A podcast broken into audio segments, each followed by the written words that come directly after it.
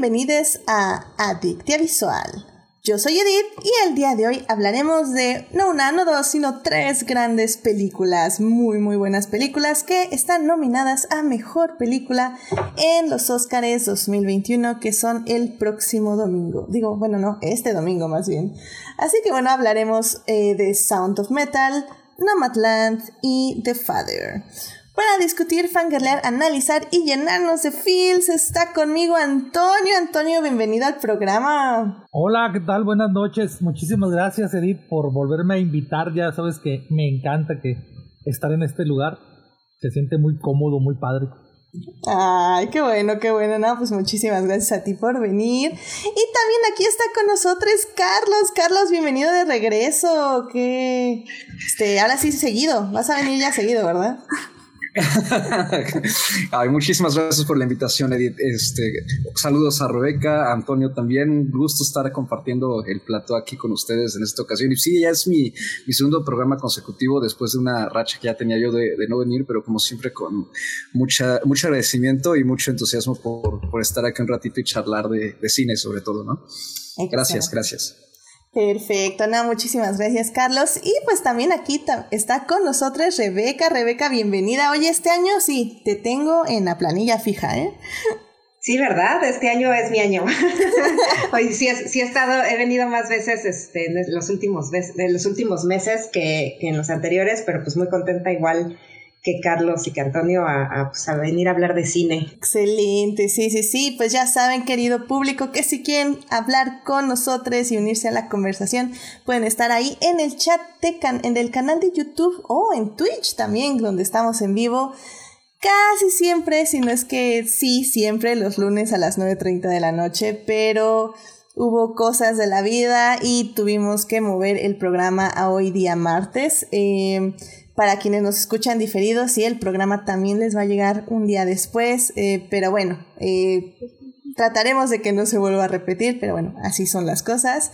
Así que bueno, muchísimas gracias por escucharnos y pues no se les olvide dejar por ahí un comentario en cualquiera de las redes sociales, se les agradece muchísimo que pasen a saludar y a decirnos qué les pareció el programa y qué les parecen, obviamente, las películas de las que vamos a hablar.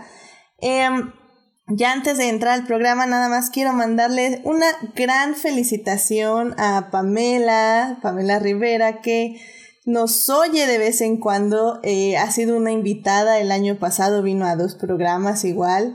Y pues esperamos tenerla pronto aquí de regreso en el programa. Y pues, oye, hoy, hoy cumpleaños. Así que muchísimas felicidades, Pam. Espero que estés muy bien y que te la estés pasando muy padre. Y bueno, también, como digo, es una escucha. Así que, bueno, muchas gracias, Pam. Digo, bueno, más bien, felicitaciones a Pamela. Muchas gracias al público y muchas gracias por escuchar, Pam, también. Y pues bueno, eh, con esto ya nos podemos ir a salvar lo que amamos.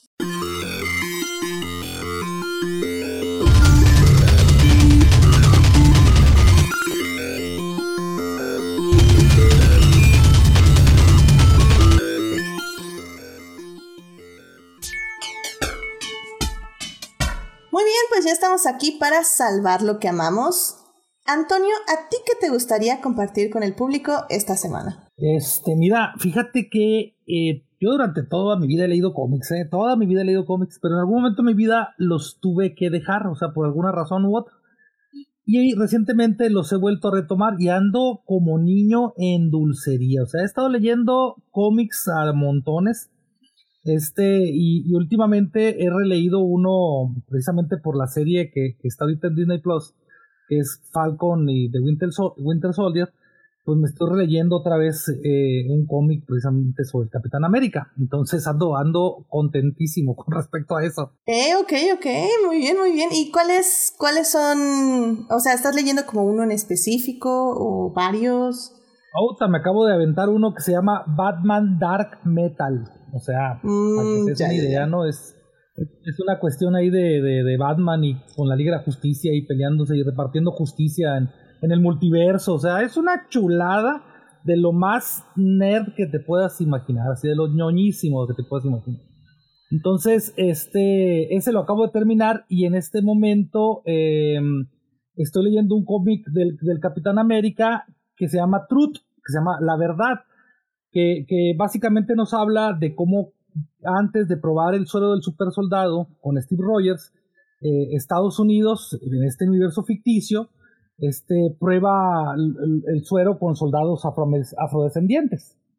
Entonces están haciendo un símil con, con, un hecho de la vida real que se llama los experimentos de Tuskegee, donde eh, el gobierno de los Estados Unidos inoculó virus reales a, soldado, a, perdón, a la población afrodescendiente a fin de probar los resultados de, esos virus en, población sana. O sea, y, obviamente es una cuestión de derechos humanos. Eh, eh, fue hasta hace relativamente poco donde Bill Clinton este, pidió disculpas por eso e, e indemnizó a los tres eh, sobrevivientes que quedaban de esos experimentos. O sea, es una cuestión bien polémica. Y que de hecho, que digo, no creo que sea casualidad, es una de las tramas que están tocando en Falcon and the Winter Soldier. Así es, entonces, pues precisamente como lo había leído yo, uff, como en el 2000 y feria, pues ya ni me acordaba y quería recordar otra vez e-, esos números, ¿no? Entonces, pues yo ando ahorita muy contento por eso, porque miren, ya sé que la pandemia ha sido bien horrible, pero a mí me ha permitido hacer muchas cosas que no podía porque trabajaba 12, 13 horas diarias. Entonces ahora estoy más tiempo en mi casa y pues ya he podido leer cómics, he podido jugar videojuegos, cosas que me gustan ahora de chavo Qué bueno, qué bueno. Mira, me alegra. Al final del día creo que tenemos que tratar de sacar cosas buenas y, y eso es una, es una muy buena, muy buena, este, un muy buen plus de, de, la pandemia y que pues obviamente tienes que aprovecharlo. Así que qué bueno y pues qué interesante evidentemente para quienes les esté gustando mucho la serie de Falcon and the Winter Soldier de la cual evidentemente vamos a hablar más o menos dentro de 15 días, 14 días para ser exactos. pues creo que es interesante que vean que efectivamente todas esas tramas sí se están sacando de los cómics, que era pues básicamente que, bueno, más bien se están inspirando también de los cómics que que sí existen esas tramas ahí. Así que bueno, pues muchísimas gracias Antonio por compartir esto con nosotros. Carlos, ¿a ti qué te gustaría compartir con el público esta semana? Este, fíjate que estoy haciendo, tratando de hacer memoria y porque tengo la, sensación de que ya había mencionado lo que voy a mencionar y no sé si fue el año pasado o en alguna otra ocasión. este, eh, pero bueno, acaban de dar eh, durante la semana, este, acaba de anunciar a los ganadores del concurso 2021 del WordPress Foro, esta organización eh, dedicada a premiar la fotografía, ¿no? Este, que tiene base en Ámsterdam, en Países Bajos, y cada año hacen este concurso eh, de en el que miles de fotógrafos de todo el mundo pues mandan eh, su material respecto a varias categorías para eh, pues documentar ¿no? los hechos más importantes que ocurren alrededor del mundo. ¿no? Y, cada año creo que siempre es muy interesante ver cómo hay cosas ¿no? que dominan el panorama de, todo el concurso ¿no? y han sido, por ejemplo, desde cosas como la tragedia de los tsunamis tragedias de tsunamis, este, temblores, la violencia en Venezuela, este, el hambre en África, ¿no? Y pues obviamente este año eh, uno, el principal tema ¿no? de, la del concurso eh, han sido fotos relacionadas con la pandemia y pues, anunciaron a los ganadores eh, pueden revisar toda la galería de ganadores en la página de la, del concurso que es wordpressforo.org en la colección de 2021 y solamente quería destacar que pues, es mucho Da mucho gusto que en la categoría de retratos el segundo lugar fue nada más nada menos para un mexicano, el fotógrafo Iván Macías, con un retrato relacionado con el COVID sobre una doctora al finalizar su turno. Es una imagen muy poderosa, eh, una mirada muy particular que, me gustó mucho y creo que es un gran logro para nosotros también que, uno de nuestros fotógrafos esté eh, siendo reconocido a nivel mundial eh, con esto y probablemente en la página de Instagram de WordPress Foro van a poder este, ver en algunos de estos días eh, una especie de galería eh, en la que a lo mejor compartan el trabajo de, este fotógrafo, porque eso es lo que suelen hacer una vez que anuncian el concurso, ¿no? Comparten más o menos durante seis días el trabajo de cada fotógrafo. Entonces pronto seguramente le tocará a él y a él lo pueden seguir también en Instagram en arroba Iván-Macías y pues bueno, chequen el concurso, la verdad es que es padrísimo. Cada año la, la exposición se pone aquí en el Museo Franz Mayer. El año pasado hasta eso sí la pusieron, yo no acudí porque pandemia, no, no me sentía con la confianza de, acudir al museo, pero pues como dije, la, la, galería y todas las anteriores se pueden visitar en la página del concurso. Entonces, para quien guste la fotografía y además de, leer sobre distintos temas y aprender muchísimo también, este, creo que es una, una gran opción para, para pasar un rato informativo y, y también de una cierta belleza visual, ¿no? Porque hay fotos muy fuertes, pero creo que en general todo el trabajo es muy bello y muy recomendable. Ah, excelente, Carlos. Sí, de hecho, curiosamente creo que me entero cada año del concurso por ti, por tu Instagram y porque siempre pones las fotografías, lo cual me parece súper bien. Y, y sí, tienes toda la razón, la foto es muy impresionante y muy hermosa en su propia forma. Y pues sí, claro, eh, les invitamos a seguir tanto al fotógrafo como ir a ver las fotografías y pues ya saben, ahí la pondremos en Twitter, Instagram y el Instagram de Adictia Visual. Así que muchas gracias Carlos por compartir esto con nosotros. Rebeca, ¿a ti qué te gustaría compartir con el público esta semana? Eh, algo que me pasó muy padre ayer, porque estaba yo este, ya frente a la tele sin nada que ver, pero pues quería ver algo, pero tampoco muy largo, ¿sabes? O sea, no tenía tiempo para ver una película, pero tampoco para empezar una nueva serie. Y entonces entré a Netflix y curiosamente el algoritmo funcionó de una manera perfecta porque salió este, en las recomendaciones para mí algo que tenía que ver exactamente con cosas que a mí me interesan, ¿no? Entonces era un documental de mediometraje, o sea, dura 40 minutos, eh, y que envolvía los temas de béisbol, un asesinato y un programa de HBO. o sea, todas, todas las cosas que me, que me gusta ver en la tele. Entonces, obviamente le di, le di play. Y es, es una película, es un mediometraje que se llama Long Shot que es del 2017, o sea, ya tiene unos cuantos años. No sé por qué, si apenas lo subió Netflix o qué pasó, no tengo idea, o sea, no, sé cuál es la historia de por qué me salió en, en mis recomendaciones, pero este, la verdad es que me sorprendió gratamente porque efectivamente trata todos estos temas que me gustan. Eh, la historia es sobre un, un, chico de, eh, estadounidense, pero de origen latino, que es acusado de un asesinato que él no cometió. Y entonces toda su defensa se basa en que el día que ocurrió el asesinato, él estaba en un juego de béisbol de los Dodgers. Y entonces su abogado, su, su, este, pues digamos, su estrategia es demostrar que él estuvo en ese juego de béisbol y por lo tanto él no pudo cometer el asesinato. Entonces ocurren cosas súper eh, curiosas, porque todo es como una concatenación de, y si no hubiera pasado esto, y si no hubiera pasado esto, y si no hubiera, ¿sabes? O sea, se arma como toda una cadena, porque efectivamente pueden demostrar que él estuvo ahí gracias a que ese día se estaba filmando unas tomas del programa de Larry David, de Core Your Enthusiasm.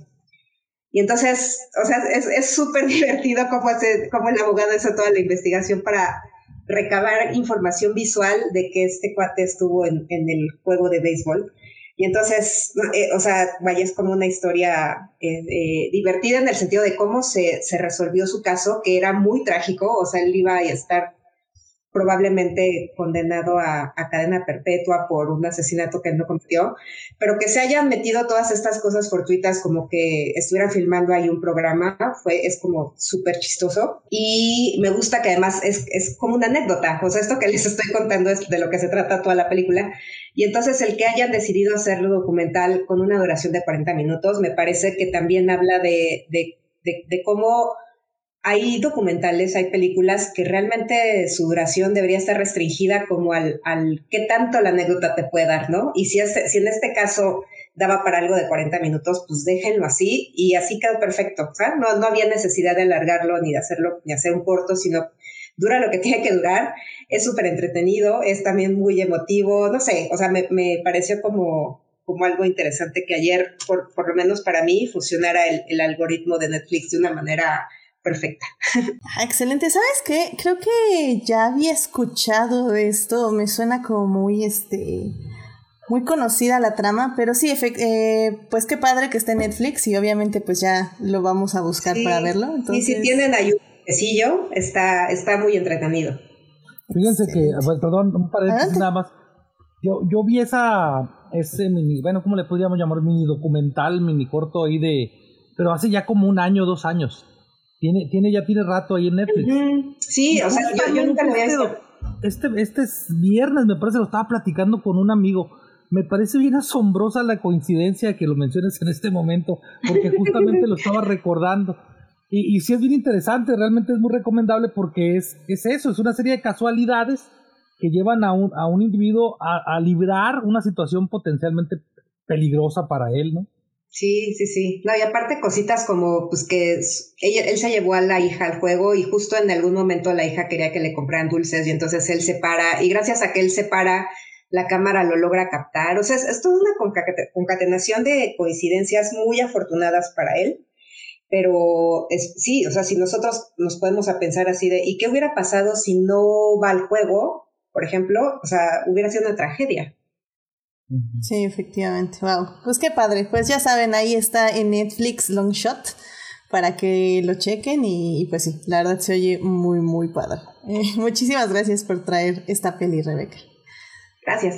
Y bueno, pues em, para finalizar a mí me gustaría decirles que el día de ayer se estrenó el tráiler de Annette, que es una película de Leos Carax, que me parece que es el director de la película Holy Motors, que no he visto, uh. pero sé que tiene fans, como pueden escuchar. Sí, muchos fans acá. Excelente. Muchos fans. y, y, de hecho ya, ya la puse en mi lista porque evidentemente eh, lo que más me interesó del tráiler no fue el director, no fue Marion Cotillard, sino que el protagonista es el mismísimo Adam Driver, que básicamente dijo, hoy, eh, ay, es que esta frase en español se oye fea, pero en inglés créanme que funciona. Dice, se levantó y dijo, necesito alimentar a las ratas. Y salimos, les reilos, a que nos alimentara. Como digo, se oye mejor en inglés. Feed the rats. Em, y pues sí, obviamente hay unas cuantas escenas que eh, llenaron la imaginación de Les Reilos y eh, ya hicieron compilaciones de imágenes, de GIFs, de memes y pues evidentemente la mejor es una secuencia o una escena donde está como en azul con el cabello muy largo y ya lo juntaron con Rey de, de, Star Wars evidentemente. Entonces ya estamos diciendo que es Ben Solo en el mundo entre los mundos revivido para reunirse con su gran amor de su vida Rey y es como ellos ya saben las fanfics están que arden y Wow. no sé qué y no tengo idea, o sea, vi el tráiler por aquí Adam Driver, no tengo idea qué va a pasar en esa película, el tráiler es súper confuso, así que lo pueden ver, eh, creo que no aplica el hashtag no vean trailers. Y, y, me llamó la atención ver más cosas de ese director porque sí se ve muy extraño todo, así que voy a ver Holly Motors. Obviamente ya estamos más que en fila para ver Annette. y, pues a ver qué pasa, que sale en julio en Cannes. Así que a ver, a ver exactamente cómo va a estar esto, si, si ya luego va a estar en redes. Ok, yo, yo les voy informando, ustedes ni se preocupen. Y también es, es como buena oportunidad para volver a ver Los Amantes del Puente Nuevo, que es como también una película anterior de él, que es también muy bonita. Yo, este, bueno, mi, mi novio tiene como una anécdota con esa película porque él dice que pues le gustaba el cine, pero como pues a, todo mundo nos gusta, ¿no? Como de una manera muy, este, pues como todo mundo vemos cine, vaya, sin clavarse mucho. Pero que una vez fue, cuando él estaba en la universidad, fue con un amigo a la cineteca y vieron Los Amantes del Puente Nuevo de los cracks. Y dice que este amigo, ya, ya cuando salieron de la película, este amigo le empezó a platicar de la película de una manera distinta, ¿no? O sea, como, como de qué otras cosas se encontraba en la película y qué otras cosas había que ver y para disfrutarla de otra manera. Entonces dice que le pareció fascinante, ¿no? Esa manera de ver el cine desde otra perspectiva, pero que fue a partir de, una, de esa película en particular. Entonces se me hace como muy bonito que, que, que se le haya quedado tan grabada como una película, ¿no? Muy, muy, muy muy en particular de decir a, partir de aquí empecé a ver el cine de una manera distinta. Wow. Sí, mira, y, pues. Y creo que, creo que su cine tiene algo así. Es que sí te, vuela la cabeza, ¿no? O sea, Holly Motors, la verdad, también sí fue como una película. Eh, cuando la vi, no, yo todavía no le entraba tanto a ver como cine tan experimental. Y fue como, no sé, fue otra cosa y, y, ya tiene mucho tiempo. Caray, ya, ya, tiene mucho tiempo, ya son casi 10 años. Sí, no, o sea, ya, ya, con razón explotó Twitter, ¿no? O sea, ya, ya nos hacía falta que nos dieran este, algo nuevo Leos, Carax, o sea, ya, ya era nueve sabes toda, toda esta escena de Holly Motors, este, que es, que es como una especie de batucada por toda la calle, que es como un número musical completo, es como dicen así de esas escenas escenas viven gratis en mi cerebro. Esa, o sea, la, tengo ahí muy presente. Exacto. Wow, no, pues ya, o sea, me lo vendieron y wow, sí, voy a checar eh, Holly Motors y porque creo que es la que está ahorita como más accesible, no sé dónde, pero como que la busqué y la encontré. Este, pero, pero ahorita les digo si está en algún medio legal, pero, pero híjole, ya, qué, qué curiosidad y, y sobre todo ver a Adam Driver que es, es un actorazo, entonces Wow, pero sí, voy a, voy a checar la filmografía porque sí me llamó mucho la atención eh, este tráiler, entonces, y luego eh, me acordé de lo bien que hablaba la gente de Holly Motors, entonces voy, voy a checar la película y ya les estaré ahí diciendo qué tal. Pero bueno, eh, si gustan vayan a ver el tráiler, como digo, creo que, o sea, sí dice cosas, pero nada, no lo piensen mucho y ya. este, pero bueno, vayan a verlo y pues ya les estaré diciendo cuando se estrene la película, así que bueno. Bueno, pues ya con esto, ahora sí ya, por fin, vamos a hablar del tema que nos trae a este podcast, que son básicamente tres películas. Así que vamos a hablar de cine.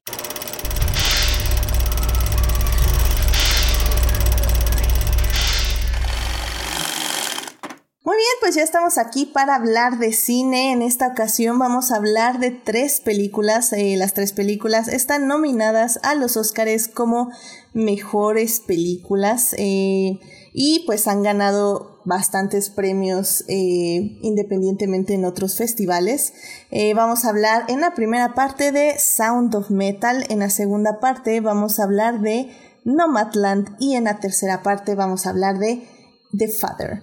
Así que sin más, vámonos a la primera parte. It is not a donut hole, but a smaller donut with its own hole, and our donut is not a at all. Muy bien, ya estamos aquí para hablar de Sound of Metal, esta película dirigida por Darius Marder. Eh, la película es del 2019, pero se estrenó en el 2020 en Amazon Prime. Fue de las películas que ya se estuvieron estrenando, eh, no sé si directo a, eh, a streaming, pero definitivamente en México sí fue ya en streaming. Mm, recuerdo vagamente que creo que sí se estrenó en diciembre. Pero del el 4 de noviembre. 4 de noviembre, efectivamente. ¿O 11? Por ahí. Por ahí, del, del 2019, ¿no? No, del 20. 20, sí, perdón, sí, sí, sí, el 20, ok. Sí, se estrenó en el, en el 2020 y... Y pues bueno, ha estado eh, festivaleando mucho. Eh, entre las curiosidades es que está nominada a Mejor Sonido, y el sonido está hecho por tres mexicanes, este, que bueno, que ya ganaron un premio. Eh, ay, ahorita se me fue donde lo ganaron. Ah, soy una persona horrible. ¿Fue un BAFTA? Si no mal recuerdo. Creo que, creo que sí. Sí, fue, fue, creo que fue un BAFTA.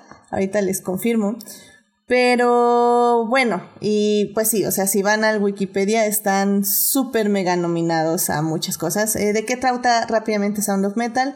Sound of Metal es la historia de un baterista de un grupo de metal que se llama Ruben y que, bueno, la película empieza el en tour junto con su compañera y nos damos cuenta de que Ruben empieza a perder la capacidad auditiva, por lo que él tendrá que emprender un camino donde tiene que tal vez aceptar, tal vez adaptarse o tal vez rechazar este nuevo tipo de ver y experimentar la vida. Y la verdad es que no sé qué esperaba yo al ver esta película. Como digo, la película está en Prime Video, la pueden ver ahí. Ah, el inicio eh, casi a mí me matan porque yo estoy, este, no, no me, es muy difícil, o bueno, era muy difícil, porque creo que en la pandemia ya se ha bajado un poco la restricción, pero era muy difícil que me aceptaran películas, este, y, y en los primeros dos minutos de esta película, literalmente mi familia ya la iba a quitar. Y yo así, no, aguántense, porque empieza, o sea, literalmente es una canción de metal, eh, pero de esas que parece que no tienen sentido, ni ritmo, ni nada. Y sí son dos, tres minutos que dices, a la friega, o sea, mis oídos, ¿qué está pasando, no? Y les dije, no, aguántense. Y la verdad es que conforme pasó la película, o sea, al final, básicamente ya estábamos llorando. y, y no es tanto de tristeza, sino de, de ese entendimiento, ¿no? De ese entendimiento con la vida donde dices, va, ok. Y digo, tal vez sí sea un poco un spoiler, pero al mismo tiempo no lo es, porque la película es un viaje, y es un, es un gran viaje en ese aspecto. Eh, no sé tú, Antonio, ¿qué, ¿qué, sentiste cuando viste esta película? Eh, me pasó lo mismo que a ti. O sea, yo, mira, para ser honesto, ni siquiera sabía de su existencia hasta que empezó a sonar en diferentes eh, premiaciones que empezaron a salir. Y, dije yo, bueno, el nombre no me atrae, pero para nada. Ya desde el nombre, pues ya te está diciendo que es algo relacionado con, con el metal, ¿no? Pero, pero obviamente en el sentido así como que, que sí es el rock. Y a mí me gusta, ¿sabes? Pero no sé si estaba listo como para algo así. Entonces le saqué mucho la vuelta pero en un momento dije, bueno, quiero verla, o sea, quiero saber por qué está sucediendo esto, por qué está sonando tanto esta película. Y, y, aproveché que estaba en Amazon Prime, la puse y hombre, este, qué maravilla. O sea, quedé encantado. A todo mundo se la estoy recomendando, ¿no? Y, y, me he topado con mucha gente que me dice lo mismo, o sea, es que no se me antoja. digo, pues es que a mí tampoco, pero vela, o sea, es muy buena este, a mí me atrapó desde el principio, ¿eh? cuando, cuando sale este baterista, este Riz Ahmed, eh, ahí este, tocando, me recordó mucho, eh, yo, yo, bueno, yo doy clases en una universidad y de un tiempo para acá eh, se han estado incluyendo a alumnos sordos en, en la universidad. Antes de eso, pues yo tenía contacto con una prima, una prima mía es sorda, entonces me, me, proyectó muy, muy, muy fuerte esta película precisamente con mis experiencias con esos alumnos. Y, y, me encantó mucho la manera en la que se toca en la película porque no es un, no es, ya he visto otras películas de sordos porque como, como parte de este proyecto en donde la universidad está mm, permitiendo porque había un, un problema ahí de inclusión este, donde, por alguna razón u otra las personas con alguna discapacidad no podían estudiar una carrera universitaria y ahora están haciendo más esfuerzos. Bueno, entonces, pues como parte de estos esfuerzos, pues me ha tocado tomar cursos de lengua de señas. Y entonces siempre te recomiendan películas, ¿no? Ah, miren, vean esta película, habla de las personas sordas. Y regularmente o es una comedia, este, así, muy chantajista sobre el tema, o toca el tema muy superficial. Y esta es la primera película que veo donde se trata con mucho respeto a las personas sordas. Y, tiene un personaje ahí que, que no sé si, si, si, podemos hablar de esto, Edith. A ver, tú dime. Este, tu parte de la trama. Creo que. Creo que podemos. No, no es un spoiler, ¿no? Eh, es que, ¿sabes qué? O sea, yo sé que tal vez mucha gente no la ha visto y estoy completamente de acuerdo. Eh, a mí sí me gustan la, las cosas sin spoiler. Pero, pero creo que podemos hablarlo porque al final del día la película sí es muy emocional y no creo que podamos spoilear un ritmo tan hermoso como lo logra. O sea, al final del día les podemos decir de qué se trata y decir escenas claves, pero vivirlas y ver la gran actuación de Riz Ahmed es, es una cosa increíble. Así que adelante con los spoilers. Este. Sí, sí. O sea, no es tanto un spoiler, sino más bien es un personaje que es, es una, un, actor que se llama Paul Rassi. Eh, es el personaje se llama Joe, que viene a figurar como una especie de mentor en, en este viaje que está viviendo Rubén, este, porque se está quedando sordo, ¿no? No saben por qué eh, ah, hay otra cosa. Eh, a principios de la pandemia no supe por qué razón, pero me pasó exactamente lo mismo. Un día amanezco sordo de, de, uno de los oídos, de, mi lado, creo que izquierdo, ya ni me acuerdo.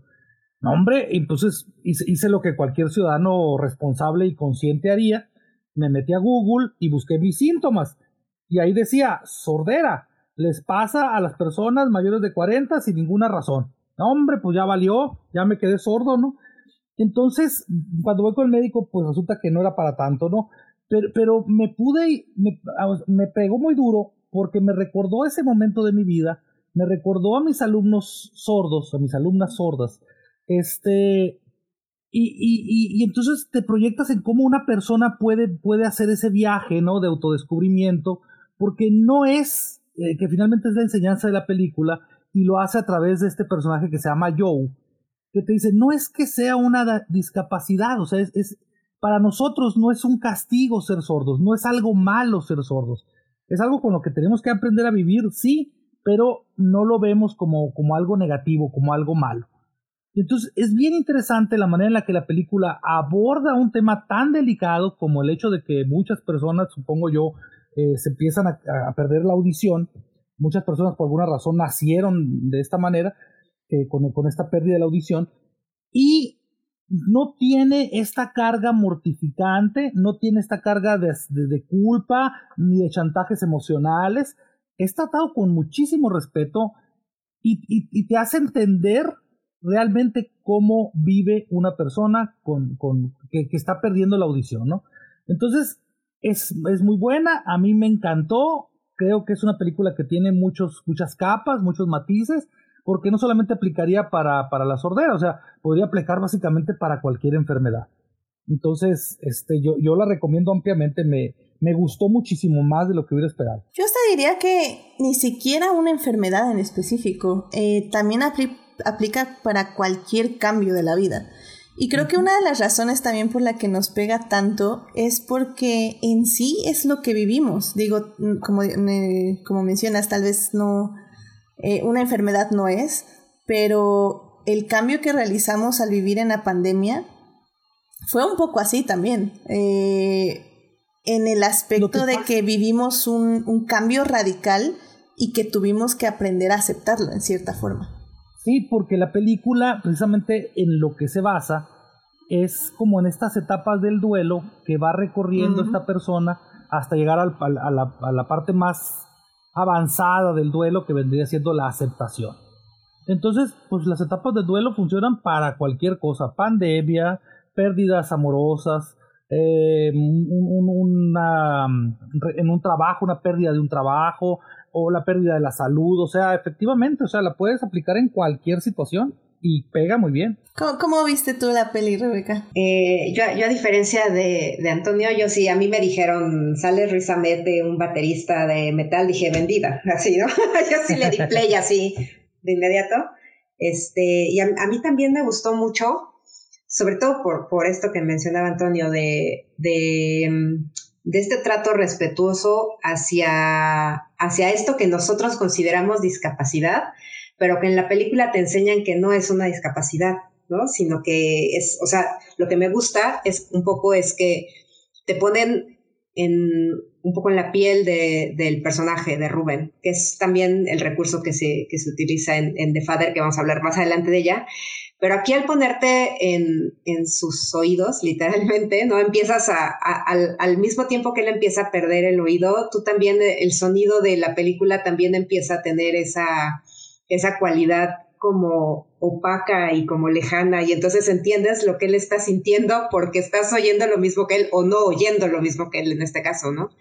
Entonces, me gusta mucho la realización y sobre todo este aprovechamiento de, de los recursos sonoros que, que, bueno, ojalá les den el Oscar a, a, este equipo porque me parece que hacen un trabajo maravilloso en, en el diseño de sonido para poder eh, hacer que uno sienta empatía con, con Rubén, ¿no? Al ponerte en la misma posición que él.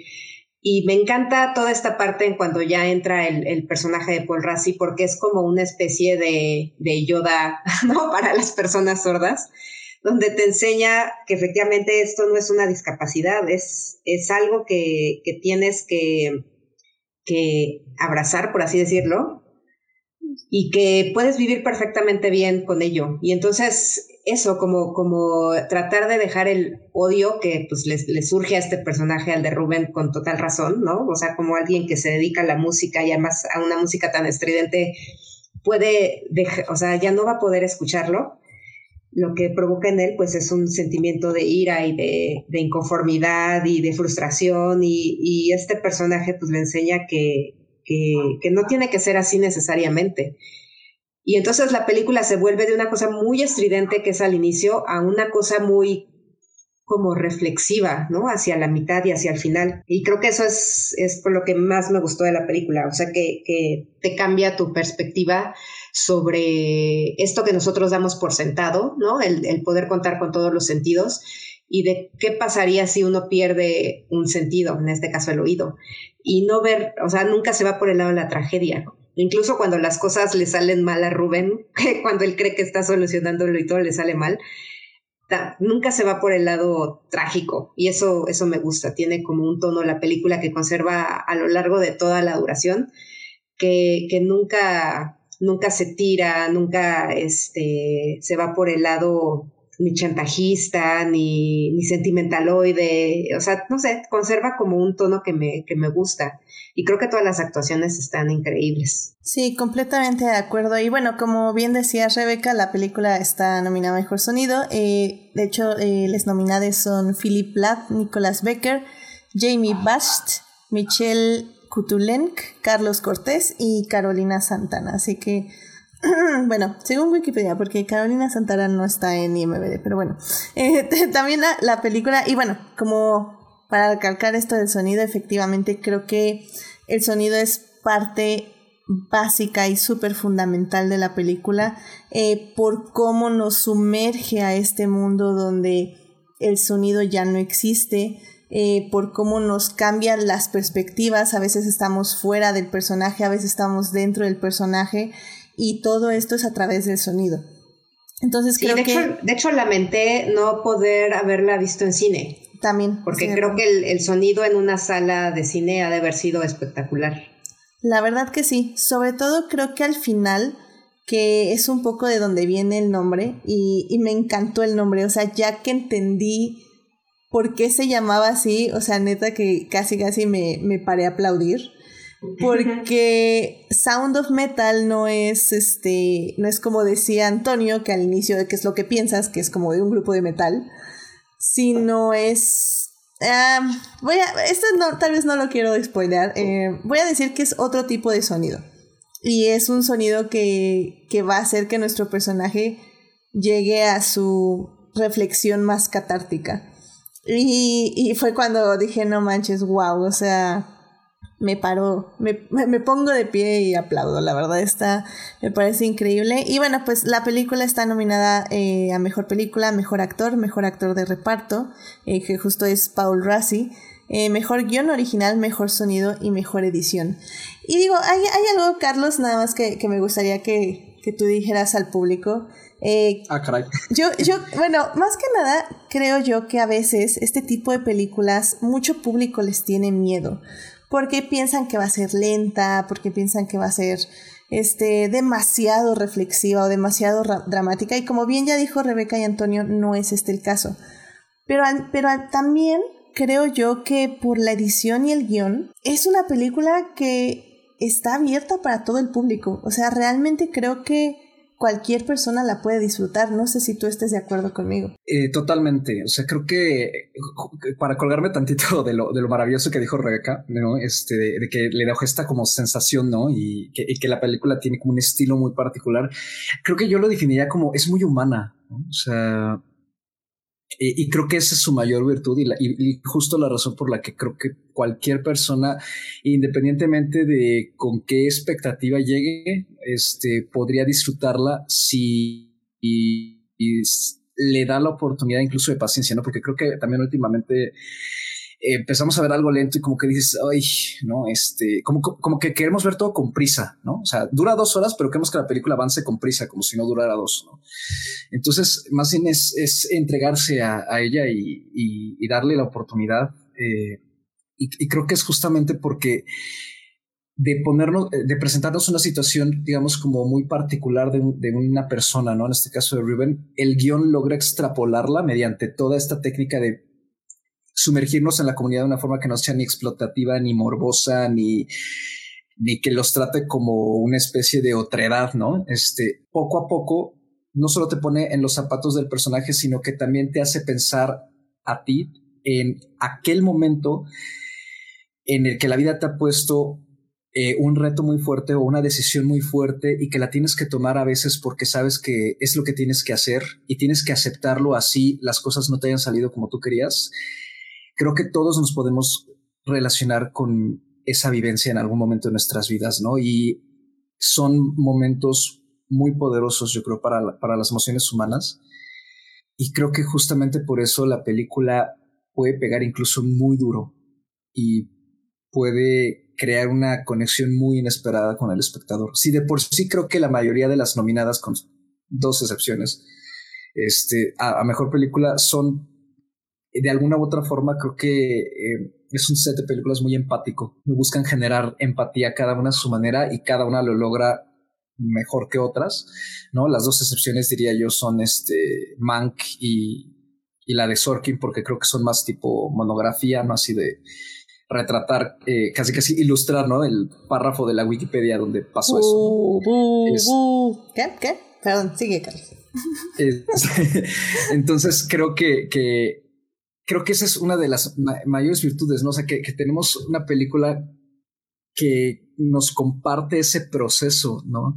de una persona en el que al, al, no dar, al darte cuenta que no tienes la forma de cambiar las cosas, tienes que aceptarlas y aprender a estar en paz con lo que a veces la vida te pone delante, ¿no? No rechazarlo tal cual, sino aceptarlo y en todo caso ver de qué forma conviertes esa adversidad en algo nuevo, ya sea una oportunidad o simplemente en que ya no sea un obstáculo para ti y que una película en este momento nos deje algo así, ¿no? Me parece un tesoro estupendo. y justo creo que por eso es, mi favorita de, todas las nominadas, y porque creo que es la que mejor consigue su, su mensaje. Sí, comparto eso. Mm, creo que también este para mí fue mi favorita de las ocho nominadas. Eh, también entró a mi top 10 del año pasado. Eh, estuvo creo que en el 7, si no mal recuerdo. Que se siente baja, pero, pero no. La verdad es que tenía, tenía un gran puesto en, en, en mi corazón. Y sí se quedan, se te quedan muchas escenas. Creo que es parte de lo importante del director que, que tiene...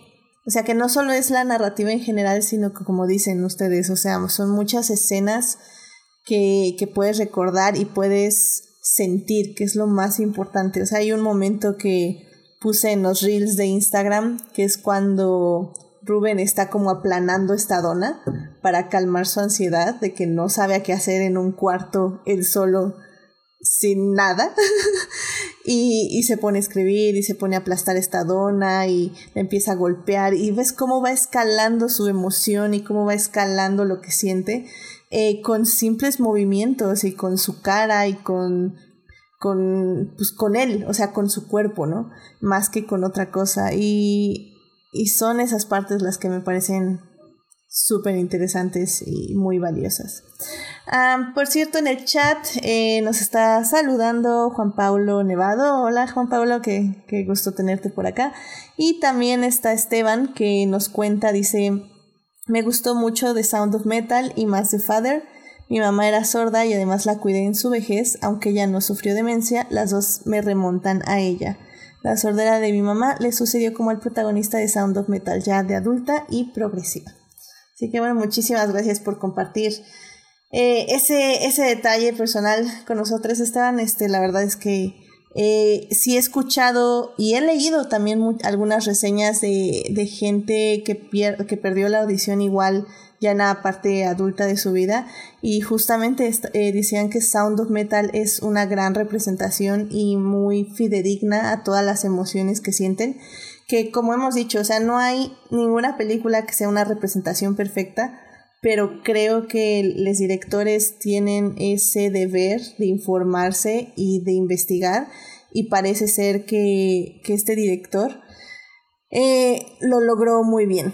O sea que ahora sí que Darius Marder eh, hizo muy bien su investigación y también está haciendo una muy buena representación eh, pues de las personas sordas. Así que excelente. O sea, la verdad. y además tiene, tiene un final muy bonito. O sea, es que también es de esas películas que, que se me quedan grabadas porque tienen como un final perfecto. Sí, no, así, como digo, o sea, al final ya aquí. Es que no es tanto de que llores, es como. Es como paz, ¿no? O sea, al final. Es paz, exacto. Paz, sí. Es como un suspiro de. Incluso tú como audiencia, ¿no? Dices, vaya, o sea, ya ya se dio cuenta, ¿no? sí. Y además como metáfora eh, funciona muy bien, o sea, estamos hablando de una persona que toda su vida vivió rodeada del ruido, y no solamente de un ruido, sino realmente de algo muy estridente, así, ta, ta, ta, ta, ta, ¿no? Y ahora resulta que tiene que aprender a vivir sin, sin eso, ¿no? O sea, y, de cómo esta paz le llega al mismo tiempo que va aprendiendo a, a vivir la vida de una manera distinta.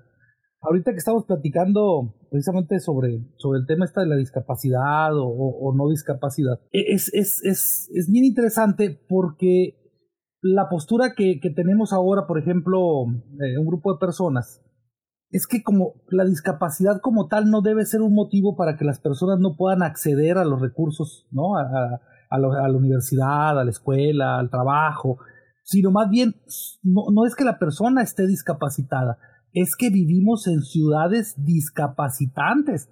Es la ciudad la que discapacita a las personas al no tener rampas, al no tener accesos, señalizaciones, eh, etcétera, ¿no?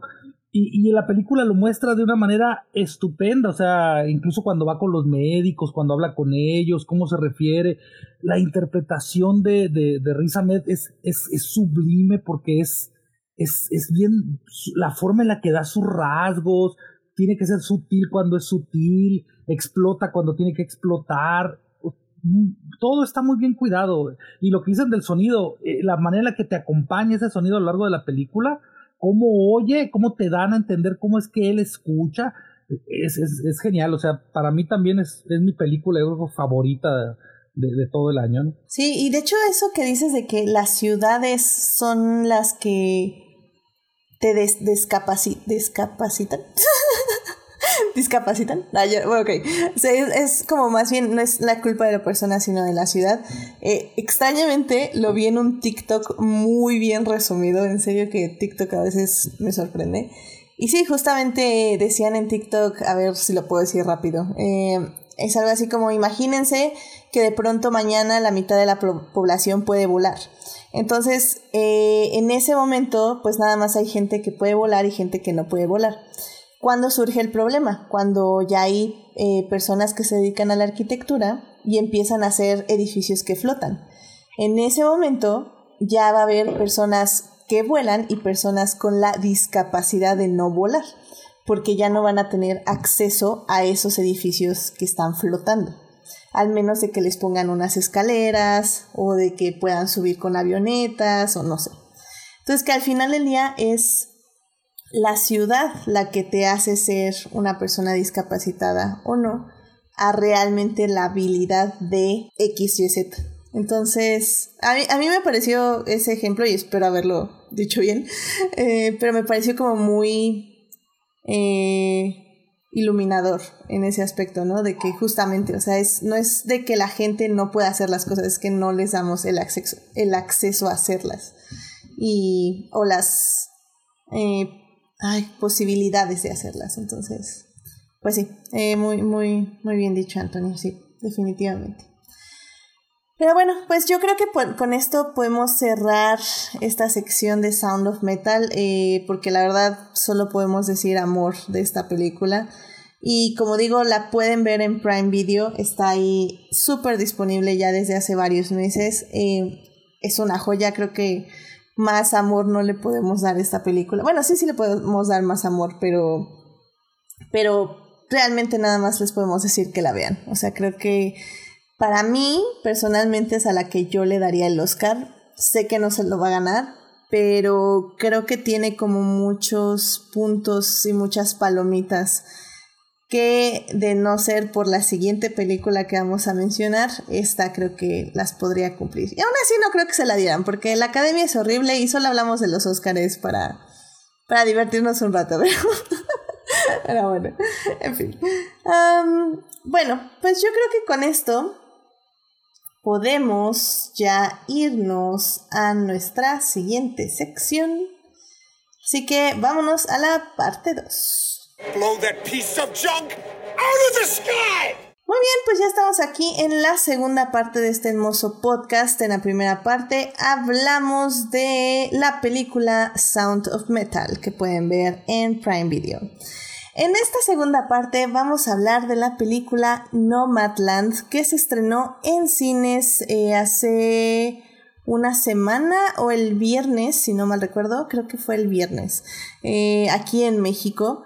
Eh, también, obviamente, ya saben, quien guste ir al cine y se sienta segure, vayan adelante, pero para quienes no se sienten bien en ir al cine ahorita, pues la pueden disfrutar en medios alternativos. Em, la película está escrita y dirigida por Chloe Zhao. Está basada en un libro que se llama Nomadland Surviving America in the 21st Century, por, escrito por Jessica Border. Y bueno, esta película está protagonizada por Frances McDormand, esta gran actriz que según yo ya debe ser ganadora de Oscar.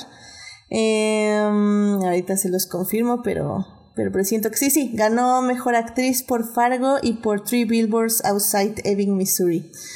la película nos habla de una situación muy particular estadounidense, que son estos, estas personas nómadas que básicamente viven en sus carros y que transitan por Estados Unidos buscando trabajo, o, simplemente eh, moviéndose por temporadas en diferentes lugares, conviviendo con otras personas nómadas. Eh, pero como digo, no son, son nómadas resultantes del capitalismo, por decirlo de alguna forma. Y la película nos habla básicamente como Frances McDormand, eh, su personaje, que se llama Fern, transita, empieza a ser una de estas personas empieza a conocer a otras personas eh, nómadas, empieza a escuchar sus historias, empieza a ver Estados Unidos desde este otro lente. Y bueno, eh, creo que si quieren ya un tip para sus, este, eh, como quinelas, pongan ya Nomadland como mejor película y probablemente a, a Chloe Zhao como mejor directora porque todas, todos los premios que han ganado dicen que van a ganar eh, para mejor película y mejor dirección. Y, y bueno, eh, no sé Tú, Rebeca, ¿qué, ¿qué opinas de esta película? Y porque yo sé que tú también, y también Carlos, eh, conocen ya trabajos previos de esta directora. Sí, yo, este, bueno, a mí me gustó más, digo, me gustó también Sound of Metal, pero yo sí le voy a Nomadland, esa sí es mi, mi favorita de, de todas las que están nominadas. Eh, yo ya ubicaba a la directora con, con, su anterior película, con The Rider, porque me acuerdo que esa se presentó en el Festival de los Cabos. O sea, eh, hay ciertas películas así que me acuerdo exactamente dónde las vi, ¿no? Cuándo, con quién, así, porque me marcan mucho. Y The Rider fue una de esas. Entonces, desde que la vi, dije así de, no manches, esta directora está increíble. Creo que tiene un estilo muy particular. Este, su enfoque hacia los personajes es algo que, que, me atrajo muchísimo. Entonces, cuando supe que iba a tener una nueva película, yo era de esas que yo ya esperaba con ansias. O sea, ya quería ver Nomadland cuando supe que, que apenas iba a salir, ¿no? Entonces ya, ya estaba yo un poco como, eh, como predispuesta que me iba a gustar, ¿no? Pensando en la, en la película anterior de, de Chloe Zhao. Y, y no me falló. O sea, la verdad es que creo que sigue como un, sigue un, estilo muy, muy igual, por así decirlo, entre, entre The Rider y su, su primer largometraje, la de canciones que mis hermanos me enseñaron, son muy parecidas, o sea, ella le gusta irse como a estos lugares como, como del oeste estadounidense, donde hay comunidades muy alejadas de todas las demás personas, y centrarse en como en la vida rutinaria de la gente que vive ahí, que, que trabaja ahí, que, que, no se mueve mucho de ahí, digamos, ¿no?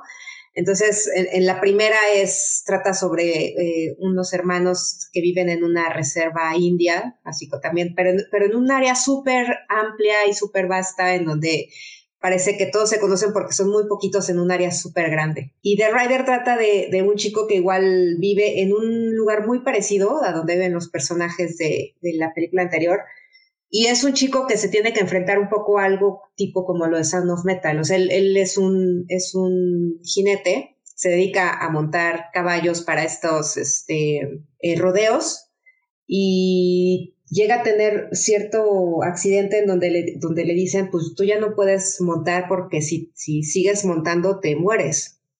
Y entonces la película es un poco esta, esta eh, pues diatriba que él tiene entre, entre seguir haciendo lo que le gusta y, pero si lo hace, se puede morir, ¿no? Y, así como Nomadland, eh, las, estas dos películas anteriores también están protagonizadas, bueno, en Nomadland es la primera vez que utiliza ya a una actriz ¿no? Como, como Frances McDormand, pero en las anteriores utiliza, así como, como todos estos nómadas de Nomadland, en las dos películas anteriores es un poco así, o sea, los, los personajes que viven ahí se interpretan a sí mismos haciendo lo que hacen día a día. Y entonces creo que aquí utiliza un poco la misma, la, misma premisa, nada más que aquí se mete al personaje de Frances McDormand y a y David Stratham, ¿no? Que es como el, el otro actor profesional que aparece por ahí, pero todo lo demás es, un, es igual en el sentido de, de, ir a los lugares donde viven estas personas y retratar lo que hacen el día a día y retratar cómo es su convivencia, cómo se relacionan entre estos grupos de personas que viven en lugares como alejados. Entonces, me, me gustó eso, o sea, me gusta que, que la directora tiene un estilo fácilmente reconocible temática y estilísticamente pero a mí, por ejemplo, en este en particular me pegó por el lado de, de, la pérdida. O sea, yo creo que es una película que trata sobre el duelo, sobre el duelo de, de, perder varias cosas, ¿no? O sea, tu esposo, tu trabajo, tu casa, o sea, de perderlo todo y empezar a encontrar una nueva manera de vivir sin necesitar todo eso que acabas de perder, o sea, sin sustituirlo y, o sin encontrar otras alternativas, sino dejarlo todo, ¿no? Entonces creo que eso, eso, eso me gusta, o sea, me, me pareció muy sensible, me, esta sí me hizo llorar en algún momento. Entonces yo sí, sí voy a estar feliz cuando, cuando gane como mejor película y directora. Excelente.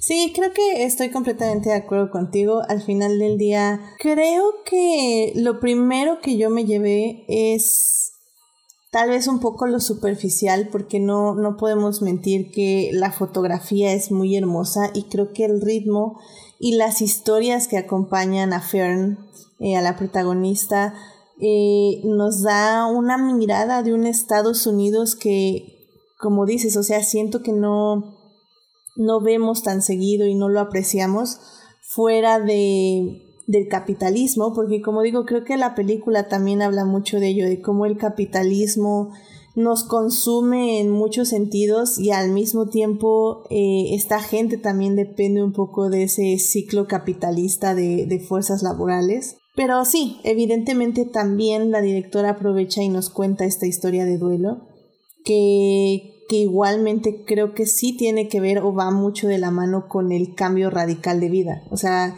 justamente creo que podemos encontrar esa, eh, es, es, esa coincidencia con Sound of Metal de qué pasa cuando pierdes todo. En este, bueno, en Sound of Metal tal vez es algún sentido o, al, o al, alguna, algo de ti, de tu cuerpo. En Nomadland tal vez es eso, es perder a las personas que, que te rodean, tu forma de vida, en el caso de ella es hasta su casa.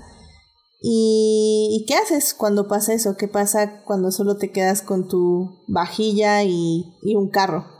¿No? Pues, eh, Carlos, no sé, este, tú, tú qué quieras compartir, porque también tengo entendido que te, te, gusta mucho la directora, o al menos te gustó mucho de Rider, que por cierto pueden rentar en Cinepolis Click y pueden rentarla también en Amazon Prime. Ah, mira, eso, eso me agrada saberlo porque estuvo en HBO el año pasado, este, mm, ya no.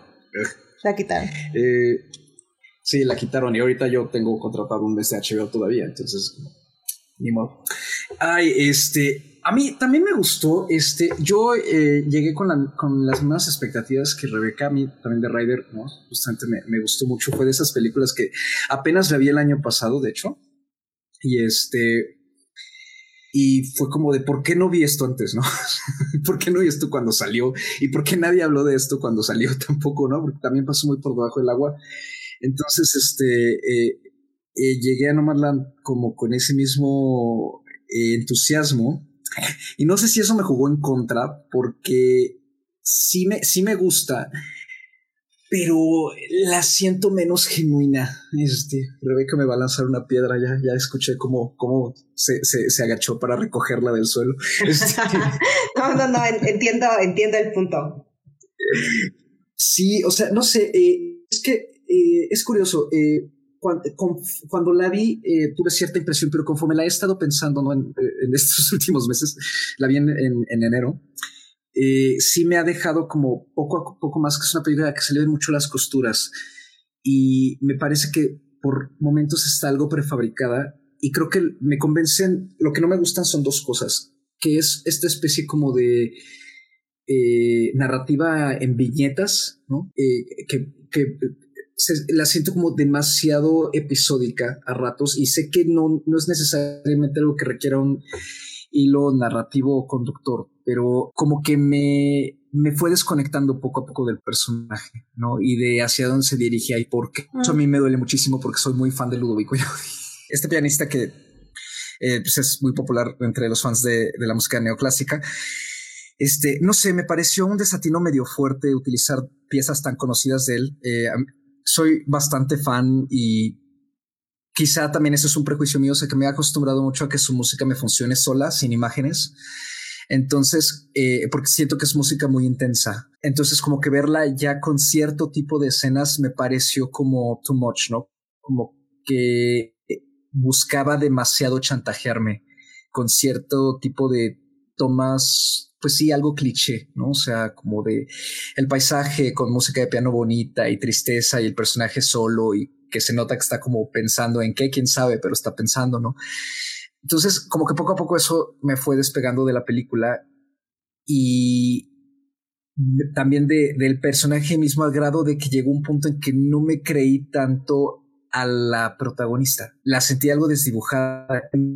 Me causó mucho conflicto esto, esta secuencia en la que ella está con su hermana y a mí me dio a entender que incluso ella había elegido ya vivir de cierta manera, de esta forma, incluso antes de que pasara esta crisis del pueblo de Empire, ¿no? Y, y que emprendiera este estilo de vida. Entonces, me pareció que Marcin era un personaje que vivía así por elección, no tanto por, por necesidad. Y como que eso me hizo perder mucho sintonía en general con, con, con, la película. Y lo que me gusta mucho es todo lo que gira alrededor, ¿no? O sea, los personajes secundarios, me gusta el entorno, me gusta esta especie de tono semidocumentaloide, ¿no? Que, que utiliza Shao para, para tratar el tema, que es el mismo que usó con The Rider, pero a rato sí me dejaba pensando, ¿por qué, por qué esto no fue un documental? ¿Por, qué a fuerzas había como que inventar un personaje ficticio, no?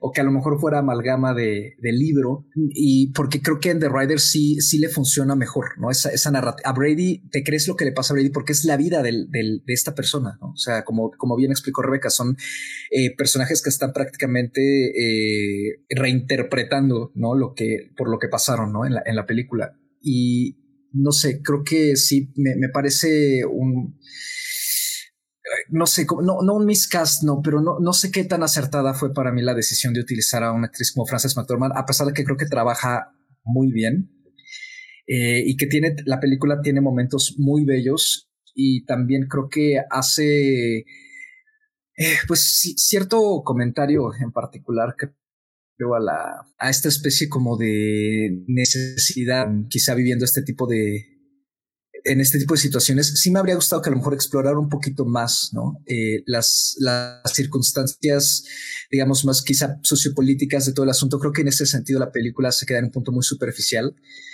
eh, pero también me da la impresión de que no era ese tanto el punto. Eh, y creo que me quedo también con la la curiosidad que me, ha generado por leer el libro me, interesa bastante. Eh, pero en general, o sea, creo que está bien. Creo que la, película eh, funciona. Funciona y, incluso si ganara, aunque mi favorita es Sound of Metal, no, no me molestaría que, ganara esta, ¿no? Este, creo que que además Shao hace menos esa, categoría, ¿no? De mejor director, mejor directora, ¿no? Creo que es más bien mejor dirección, ¿no? La mejor dirección del año. Sabe eh, dirigir bien, sobre todo a los actores. Eh, creo que hasta ahí, no solo escuchamos que Carlos nos dijo que en general cree que está bien. Este, que lo gané y, eh. y no sé, quizá, sí, me gustó. Te pensaste a cortar otra vez. ah. Pero bueno, dejemos eh, que te gustó. Y em, sí, la película, de hecho, ahorita que estabas hablando de los premios Oscar, eh, está nominada para mejor película, mejor dirección, mejor guion adaptado, mejor edición, mejor actriz, que es con Frances McDormand, y mejor cinematografía. Eh, en este caso, por ejemplo, creo que Nomadland sí es una película que no es para todo el público porque sí puede entrar en esa categoría de contemplativa y, y, creo que como dice Carlos, o sea, por un momento tiende a ser un poquito muy dramática, pero a mí lo que me atrapan es no solo la fotografía, sino también las historias de las personas que se va encontrando Fern en, en el camino. Pero no sé tú, Antonio, eh, ¿tú crees que esta peli sea para todo el público? Oye, qué bueno que me dejaste para el final, porque yo iba a entrar con todo contra esta película y ahora ya me puedo moderar un poquito. este, eh, mira, a mí No Land me gustó, me gustó mucho. Este tiene una excelente actuación, tiene excelente fotografía, tiene una muy buena historia, pero hay dos cosas que me distraen mucho en la película. La primera cosa que me distrae es que me parece una película tibia. O sea, por un lado, pretende ser una crítica muy mordaz hacia el capitalismo salvaje, hacia una, una realidad muy terrible que están viviendo en Estados Unidos. Personas que perdieron sus casas, perdieron sus hogares, perdieron todo, están obligados a vivir en camiones, en camionetas, en la calle, o como en este caso, andar de nómadas, pero no por gusto, sino porque andan buscando trabajo en diferentes lugares. Este, por ejemplo, eh, en estas empresas como Amazon, que les ofrecen empleos temporales y, que si han leído algo sobre Amazon algún día, pues, pues a pesar de que compramos ahí, ¿verdad? Eh, eh, sus políticas laborales parecen ser muy terribles. Y tenía todo para hablar de estos temas. Y sin embargo se va al final del día por, por esta historia rosa diciendo, bueno, pero al final de cuentas a ellos les gusta vivir así. Y yo no sé pues yo no vivo en Estados Unidos, yo nunca he vivido como nómada, yo no sé si eso sea real, o sea, yo no sé si realmente se pueda decir que, está bien, que, que es deseable vivir de esa manera, pero yo que lo estoy viendo desde fuera, que no tengo esa experiencia, me parece una de las formas más terribles en las que el capitalismo se expresa. Y me parece que la película en un principio intenta hacer esta crítica, pero como que al final se desdice, al menos esa es mi impresión, o sea, como que se desdice y, ni toca Amazon ni siquiera con el pétalo de una ironía, este, mm, no, no menciona nada, una crítica hacia los Estados Unidos, o sea, no sé si se autocensura o, finalmente las historias que va oyendo, pues ya estas personas han romantizado mucho su vida y terminan sesgando la visión de la directora, no lo sé, a lo mejor, como dice Carlos, hubiera funcionado mucho mejor como un documental más que como una película. Ese es mi primer gran distractor. Y entonces yo toda la película no pude soltarlo, pues, o sea, quería que la película me atrapara y no podía por esta razón. El segundo gran distractor tiene que ver con, con creo que también lo mencionaba Carlos, este, con Frances McDormand, que, que es una histrión que se come toda la película, pero tampoco deja de sentirse y creo que Héctor en Crónicas del Multiverso en el, en el foro lo mencionó, este, no deja de sentirse como un rico vistiéndose de pobre para entender cómo viven los pobres.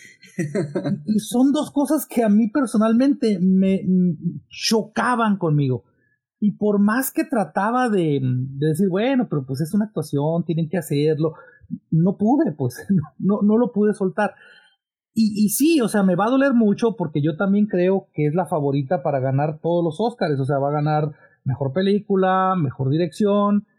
Y, y, en ese caso me parece que Sound of Metal hace un ejercicio mucho mejor eh, a la hora de contar su, su historia, a la hora de contar una película, porque esta sí es una película. A, diferencia de No Man's Land, que, que tiene esta, este sesgo que como mencionábamos, pues hasta pudo haber sido un documental muy bueno, ¿no? Y, y tal vez hubiera ganado todos los Oscars como documental. Pero, pero sí me cuesta mucho trabajo esa parte. No, no sé si los demás tengan esa misma experiencia o tú, Edith. Yo sí voy a salir este. Adelante, adelante. Oh, sí, sí, sí, claro. Adelante, adelante. Sí, es que yo, o sea, últimamente he leído mucho así críticas hacia la directora en, ese sentido, o sea, en, el de decir esto, bueno, es que está romantizando la pobreza, es que no está criticando a Amazon, es que, ¿sabes? O sea, y entiendo ese punto de vista, pero yo no creo que esa haya sido la intención inicial. O sea, no creo que ella hubiera querido hacer ni una crítica hacia el capitalismo, ni una crítica hacia estas empresas como Amazon, ni, ni una crítica hacia a, este estilo de vida, por así decirlo, que, que, o más bien a esta vida que llevan a estas personas orilladas por cuestiones capitalistas y todo eso. O sea, sobre todo pensando en, en las películas anteriores de la directora. O sea, yo la veo como una película súper, súper, súper coherente con su filmografía y con las cosas que a ella le interesan. Que tengo que es así como contar el día a día de las personas que viven y se relacionan de cierta manera en particular en, un lugar y en un, en un espacio y en un tiempo muy determinados. Y en ese sentido, o sea, lo, lo, veo como una, como una consecuencia, más bien como una historia muy consecuente si vemos como sus, sus otras películas. O sea, ella es, es, lo que a ella le interesa. No le interesa hacer críticas sociales, no le interesa irse contra las grandes empresas, no le interesa ese tipo de cosas, porque creo que ese, ese ya no sería su cine. Y, pero entiendo el punto. O sea, entiendo que, que el retratar, por ejemplo, una empresa como Amazon que les ofrece estos, em, estos empleos temporales y que obviamente este, pues Jeff Bezos se ha hecho rico, ¿no? Gracias a las desgracias de todas estas personas que no les queda otra más que vivir de esa manera y trabajar de esa manera. Pero creo que ver eso es irse como por un lado que, que o sea, estamos perdiendo el punto de vista, que es, que es seguir a, a, este personaje y lo que a ella le pasó en particular, ¿no? O sea, las pérdidas que ella tuvo de, de eso, de, de perder su, su, su lugar de vida, su código postal, su pareja de toda la vida y y tengo que, eh, bueno, al menos yo entendí que es un poco por ahí, o sea, es, es, es meternos como en, en, como en la tragedia personal del personaje y ver cómo ella, al igual que el personaje de Sound of Metal, como que trata de sobrellevarlo y lo, también lo que me gusta es que tampoco nunca se va por el lado eh, excesivamente dramático, sino más bien como muy natural. O sea, yo creo que sí, sí brinca un poco el, el ver a Frances McDormand en medio de todos estos personajes reales porque pues uno ya sabe que es Frances McDormand, ¿no? Pero no sé, o sea, es, esa decisión también me parece como un poco extraña pensando en, lo que había hecho antes, pero, pero no sé, o sea, para mí la película funciona si la veo como una, una consecución de, de, de una autora, o sea, de alguien que está presentando cierto tipo de historias con cierto tipo de, de fotografía y de música y todo, y veo una, como una filmografía este, bastante coherente. De hecho, a mí me da miedo este, de Eternals, ¿no? Porque siento que eso va a ser como, como un rompimiento de lo que hasta ahorita ya había visto de ella. De hecho, creo que por eso me interesa Eternals. o sea, o sea, yo no sé cómo va a ser esa película, no tengo la menor idea. Va a estar interesante. Va a estar. yo también por eso la, vi este, precisamente Land porque dije, ah, mira la directora de Eternals y yo siento, ay, a lo mejor estoy blasfemando, ¿verdad? Contra, contra mis dioses, pero yo siento que Eternals va a ser el gran, el primer, tiene el riesgo de ser el primer gran fracaso de Marvel, porque tampoco veo a la directora en, en, esa película, chance y nos sorprende, sorprende, ¿verdad? Pero, pero sí noto un estilo un tanto distinto. Sí, yo creo que ahí sí va a tener que dejar de ser ella para poder meterse en este universo, o sea, no, no, no le veo o sea, una manera en que pueda encajar lo que ella viene haciendo con, el universo Marvel. Sí, yo estoy de acuerdo. Sí, va a estar, va a estar interesante, al menos, sí. Y la verdad es que creo que estoy, estoy de acuerdo tanto con Rebeca como con Carlos y con, o sea, a, a lo que me refiero es que veo, veo todos los argumentos y efectivamente creo que eh, se puede ir por ambos lados, ¿no? El, el, análisis, por decirlo de cierta forma, ¿no? Este, ay, perdón, es que se volvió loco el boot en el chat y está recomendando demasiado a Héctor Guerra y a Crónicas del Multiverso. Estoy tratando de apagarlo literalmente, no puedo. Oh my god. De que bueno, aprovechemos rápidamente mientras el boot sigue loco. Eh, por cierto, Héctor Guerra está en el chat, que, que lo voy a quemar porque está dobleteando, porque ahorita está en un podcast, él está en, también en Crónicas del Multiverso hablando de videojuegos, así que gracias por pasarte aquí un ratito, Héctor. Um, Héctor dice, The Sound of Metal es una película impresionante y con una precisión técnica maravillosa, debería ganar esta edición, estoy completamente de acuerdo. Y también dice que Nomadland la vio más como un poema tonal en el que te dejabas llevar por los sentimientos y las imágenes. No me quejo, si gana los Óscares que va a ganar. Efectivamente, yo creo, yo creo también eso, que, que creo que había peores películas que podían ganar. Eh, entonces, eh, y como digo, siento que Sound of Metal no iba a ser una de ellas. Um, entonces, o sea, como que si conociendo a la academia se lo iban a dar más como a Mank o algo así. Entonces, gracias a Dios no se lo van a dar. Y... O, al, o a la de Aaron Sorkin. Oh. O sea, Es que, es que hay, es que, es que no, no, no hay que ser tan ilusos. O sea, si hay un universo paralelo en el que la de Sorkin gana y me da mucho miedo que estemos en este. No, no, no, no, no, que- ya. que, vaya a ser, que vaya a ser otro Green Book. The Dark Timeline. The Darkest Ándale, Timeline. o sea, No, mira, ahí, ahí sí, sí lo que, lo que más temo que gane Sorkin es edición, pero justamente en la siguiente sección voy a, vamos a hablar de la película que creo que se lo puede quitar y, y, y nada más creo que se lo puede quitar porque la gente de la academia no distingue entre guion y edición. Así que, a ver, a ver qué pasa ahí, pero... Entonces, este, pero bueno, antes de pasarnos ya a la siguiente sección, pues sí, este... La verdad es que como decimos, Nomadland es una película que pueden ver eh, con estos dos puntos de vista. Creo que puede ser una película que, como dice Héctor o como dice Rebeca, si se sientan y se dejan llevar un poco por la experiencia, que creo que en un inicio fue lo que me pasó a mí, que nada más absorbí la película por las emociones que me estaba dando. Eh, funciona muy bien en ese aspecto, pero también sí creo que cuando uno la empieza a analizar y dices, espérame, Amazon no es bonito. Amazon, según yo tengo entendido, es un overlord terrible al que seguimos apoyando por necesidad, este, monopolítica o no sé, algo así. Y que todo, o sea, todas las personas ya tenemos eh, nuestro boleto al infierno nada más por seguir comprando en Amazon, así como, como en The Good Place. Ahora sí que vamos a ir al mal lugar por eso. y tú, yo, ya por lo, yo ya lo tengo ganadísimo. Exacto, Por sí. eso ya, o sea, de Play seguro. seguro. Y sí. o estar viendo películas en la plataforma de Prime, ¿no? Ya También. con eso también, bye. Sí, es cierto. También. Sí, y Por ahí por ver Sound of de Metal. Sound, por ver de Sound of Metal nos vamos a ir al infierno. Bueno, no se puede ganar todas las, todas las batallas. Exactamente. Va- Podemos decir, valió la pena. Sí, sí, sí. De hecho, ahí tengo ahorita mi, mi maratón de Elementary en Amazon Prime. Así que sí, pues, así que, que ¿qué le vamos a hacer? Este. Ah, así, así es la triste realidad, pero bueno. Eh, entonces, como decimos, pues pueden irse de los dos lados. Eh, tal vez no es una película para todo público, pero creo que sí es una película muy interesante que vale la pena que chequen eh, de ser posible en cines, que creo que también debe ser una experiencia muy diferente, porque como decimos, la fotografía es algo muy bonito y muy impresionante y muy absorbente. Pero bueno, como, como les digo, si no eh, se sienten seguros de ir al cine, pueden buscarla en medios alternativos. Y si no, yo creo que en un mes ya debe estar en renta en Cinepolis Click. Así que si quieren expenderse un poquito para rentarla, pues adelante. Bueno, pues yo creo que con esto ya podemos pasar a la tercera parte y tal vez ya dar ahí nuestras conclusiones. Así que vamos a la tercera parte para hablar de la última película que discutiremos el día de hoy, que por cierto ya el boot ya no está loco por si quieren seguir platicando en el chat.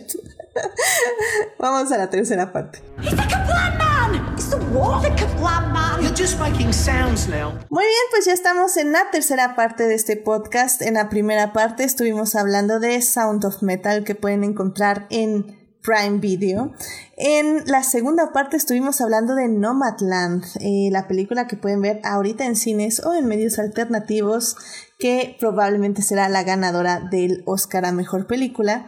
Y pues en esta tercera parte vamos a hablar de The Father, el padre, que también la pueden ver en cines en México o repito, si no se sienten seguros, la pueden ver en medios alternativos.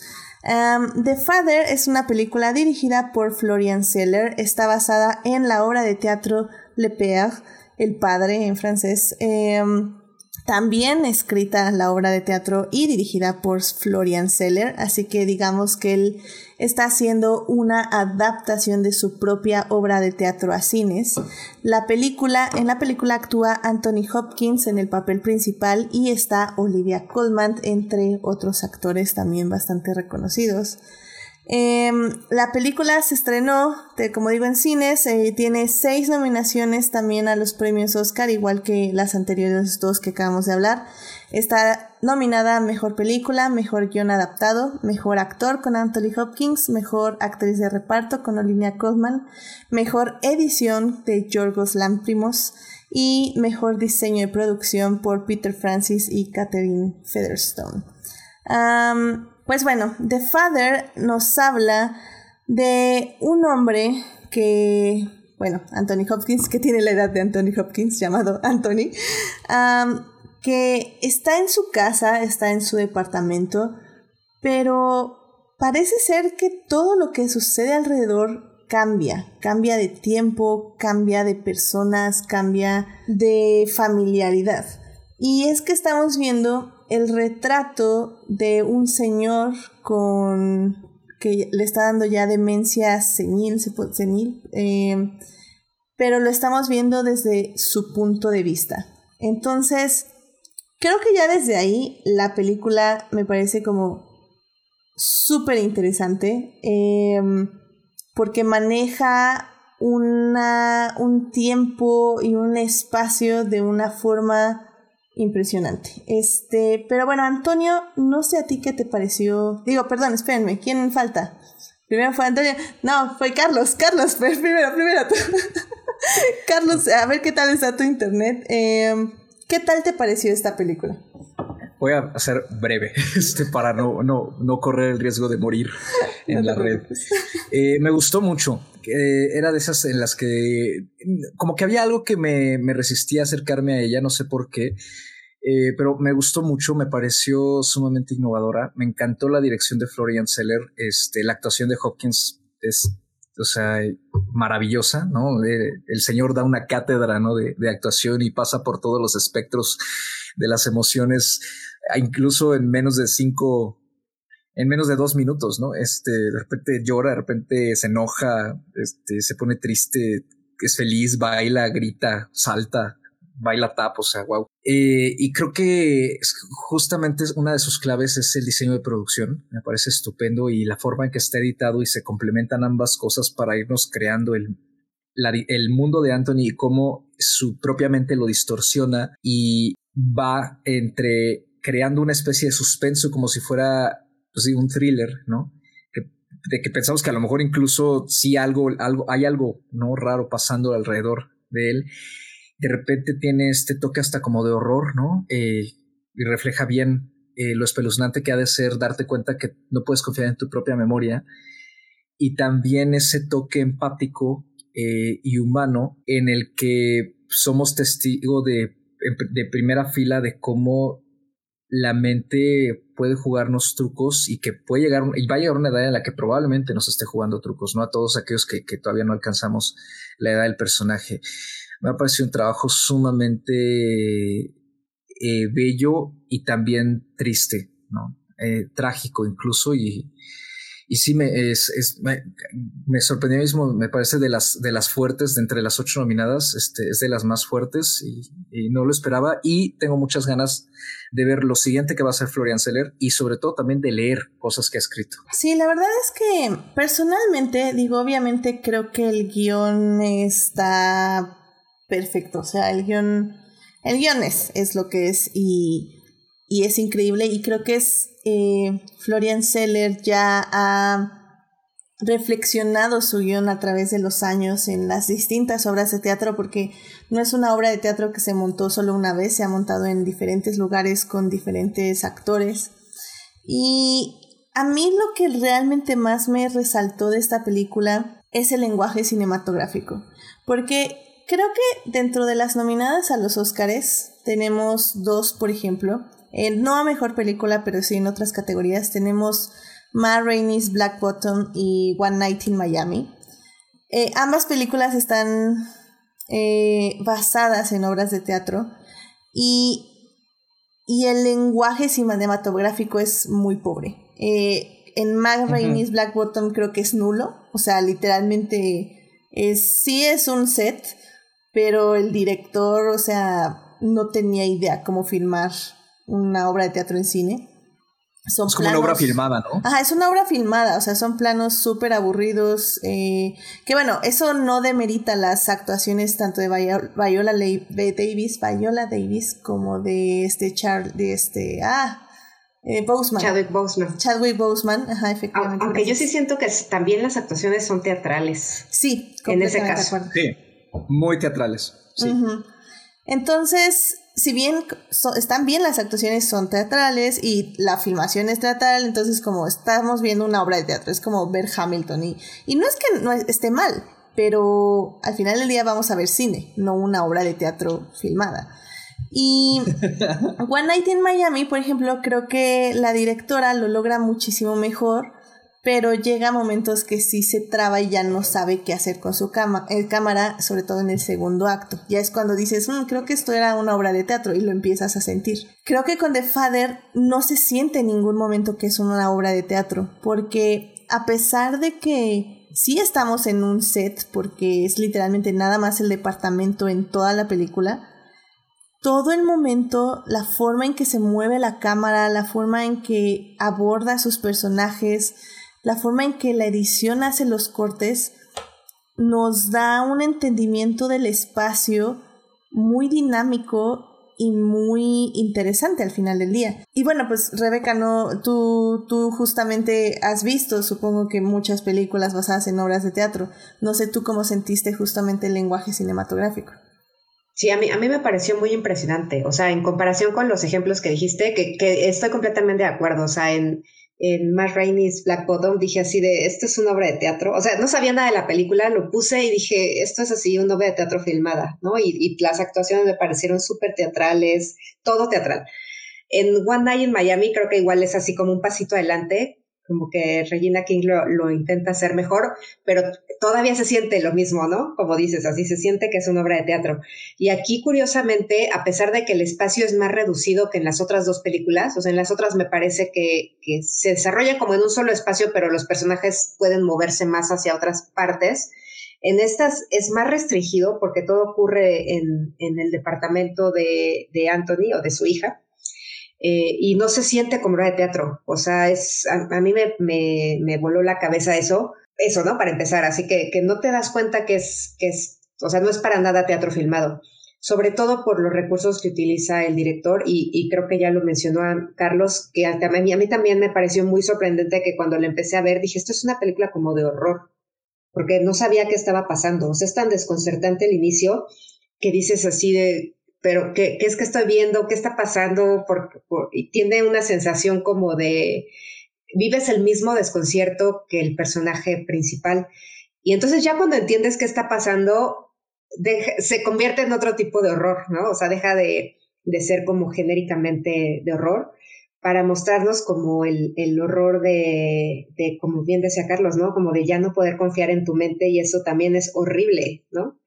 Y, a mí me sorprendió mucho eso. O sea, me sorprende cómo el director, con, puros recursos cinematográficos, es decir, con cambiar a los, a los actores en momentos clave, repetir ciertas escenas con, con, otros actores, o sea, ese tipo de cosas que obviamente es como, como muy cinematográfico, te da la sensación de lo que está viviendo el personaje principal, así como en The Sound of Metal lo hizo el director a través del sonido Aquí lo hace el director a través de, los actores que estamos viendo, de las situaciones que estamos viviendo. y, y, uno se, empieza también un poco a enloquecer, ¿no? A, sentirse aprensivo por lo que está pasando, por lo que, que, está ocurriendo en realidad. Y eso a mí me, me encrispó, o sea, me puso muy nerviosa.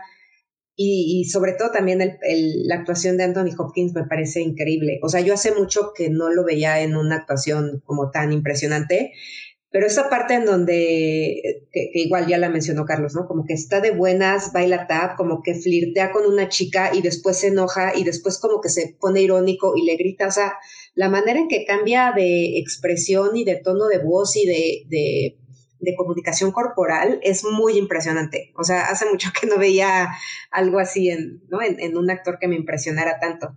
Entonces también me, me, me, voy a enojar mucho cuando no se gane el Oscar, porque creo que este año es el que, se lo, el que realmente se lo merece. O sea, creo que su trabajo es muy impresionante.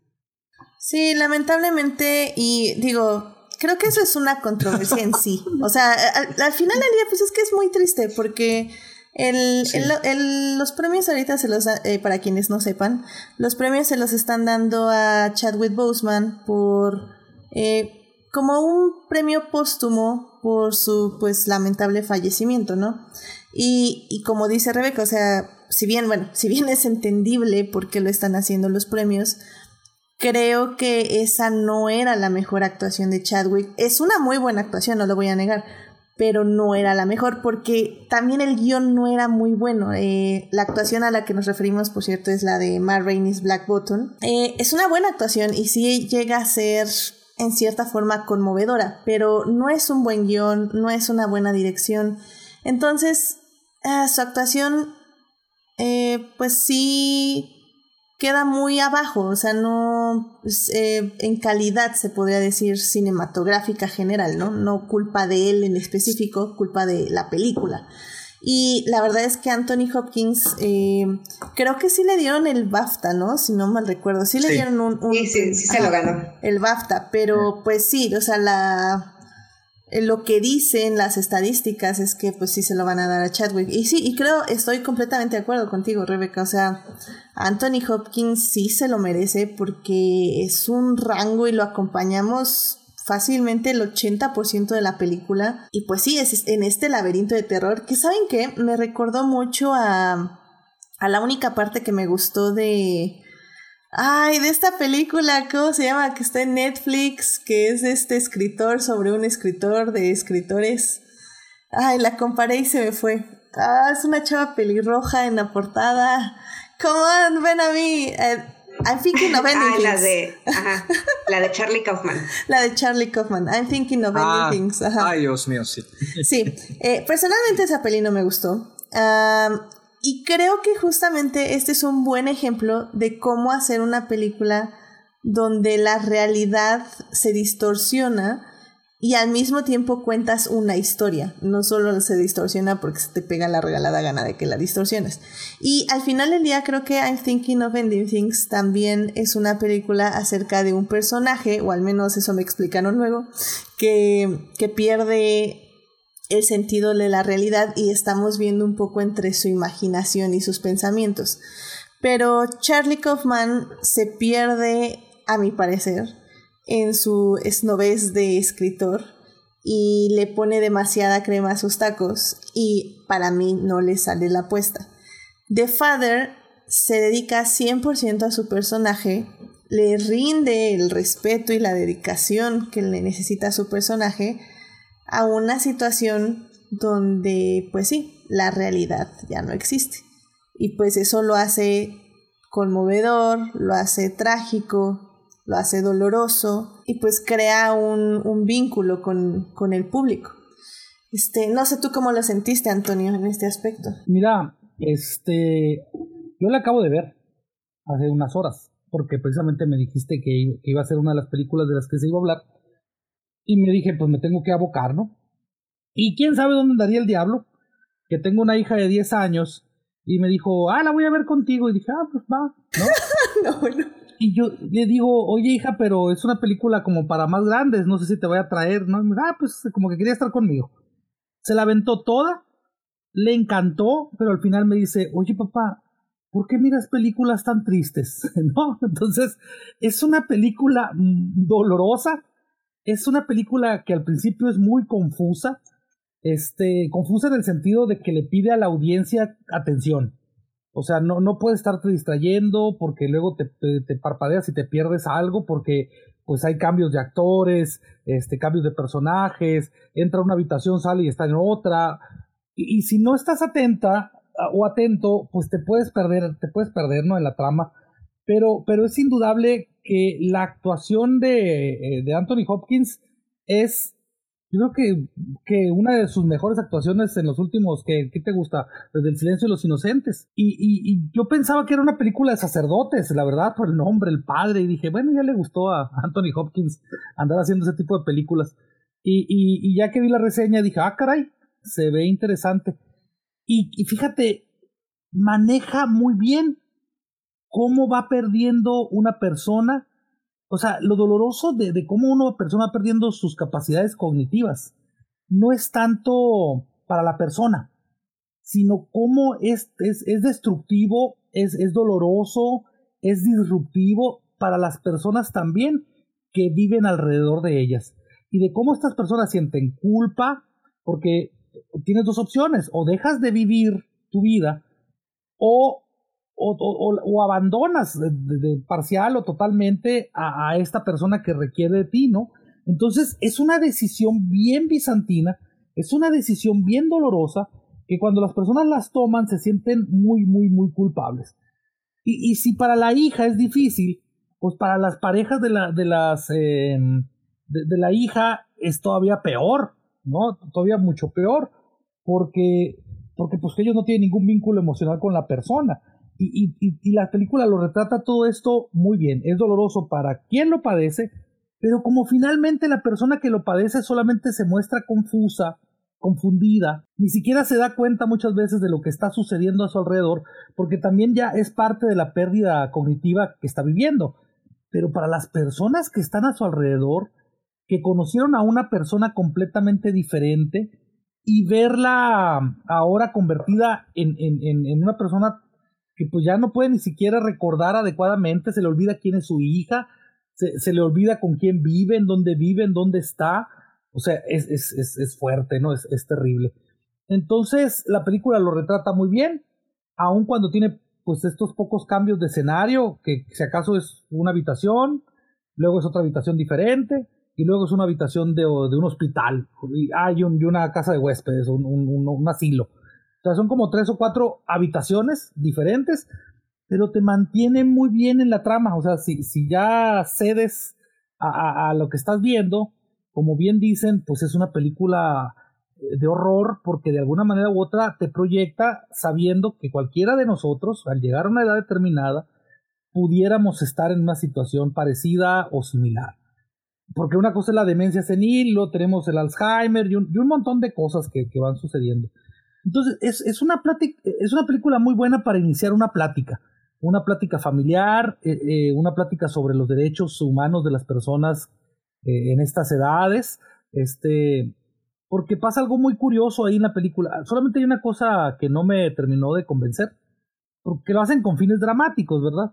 Pero, pero cuando van hacia el hospital y que, que la doctora ve, lo mira así como con asombro, como asustada, como si nunca hubiera visto eso. Y digo, ah, eso no pasa, ¿no? En la, vida real, pues los doctores o los especialistas ya están bien acostumbrados, ¿no? Los cuidadores ya están bien acostumbrados a, ese tipo de cambios de, humor y de, pensamiento y de todo esto, ¿no? Sería lo único nada más que, que pudiera este, objetar en la película. En todo lo demás está excelente, las actuaciones tanto de Anthony Hopkins, que, por cierto, perdón, Anthony, Hopkins, como Olivia Colman, que por cierto el, el director señalaba que, que él quería a Anthony Hopkins y tan lo quería que el personaje se lo, le puso el nombre de Anthony, de, de Anthony Hopkins, o sea, el personaje se llama Anthony por Anthony Hopkins. Y, y, y, y salen personajes secundarios como Mark Gatiss, que, que yo lo conocía porque había salido en Game of Thrones, porque había salido como Mycroft, Holmes en, en, en, la de Sherlock, Sherlock, Holmes, en la de la BBC.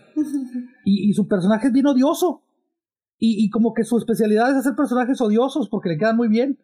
Entonces llega un momento en que tú como espectador no sabes si realmente están sucediendo las cosas, son recuerdos que el, que el, que el papá tiene, Anthony tiene, este, o son cosas que está inventando sobre la marcha.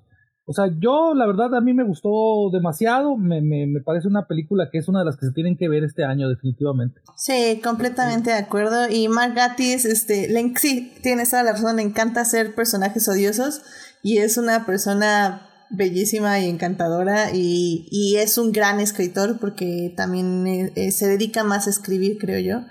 Eh, uh -huh. Entonces, muy, muy interesante ahí la carrera de Margatis, por si alguien quiere checarlo.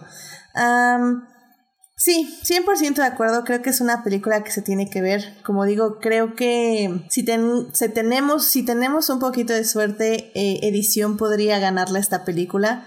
Porque como creo, como les digo, creo que sí tiene una gran edición. Pero creo también que es una consecuencia de un muy buen guion, un gran storyboard y sobre todo una gran dirección y fotografía.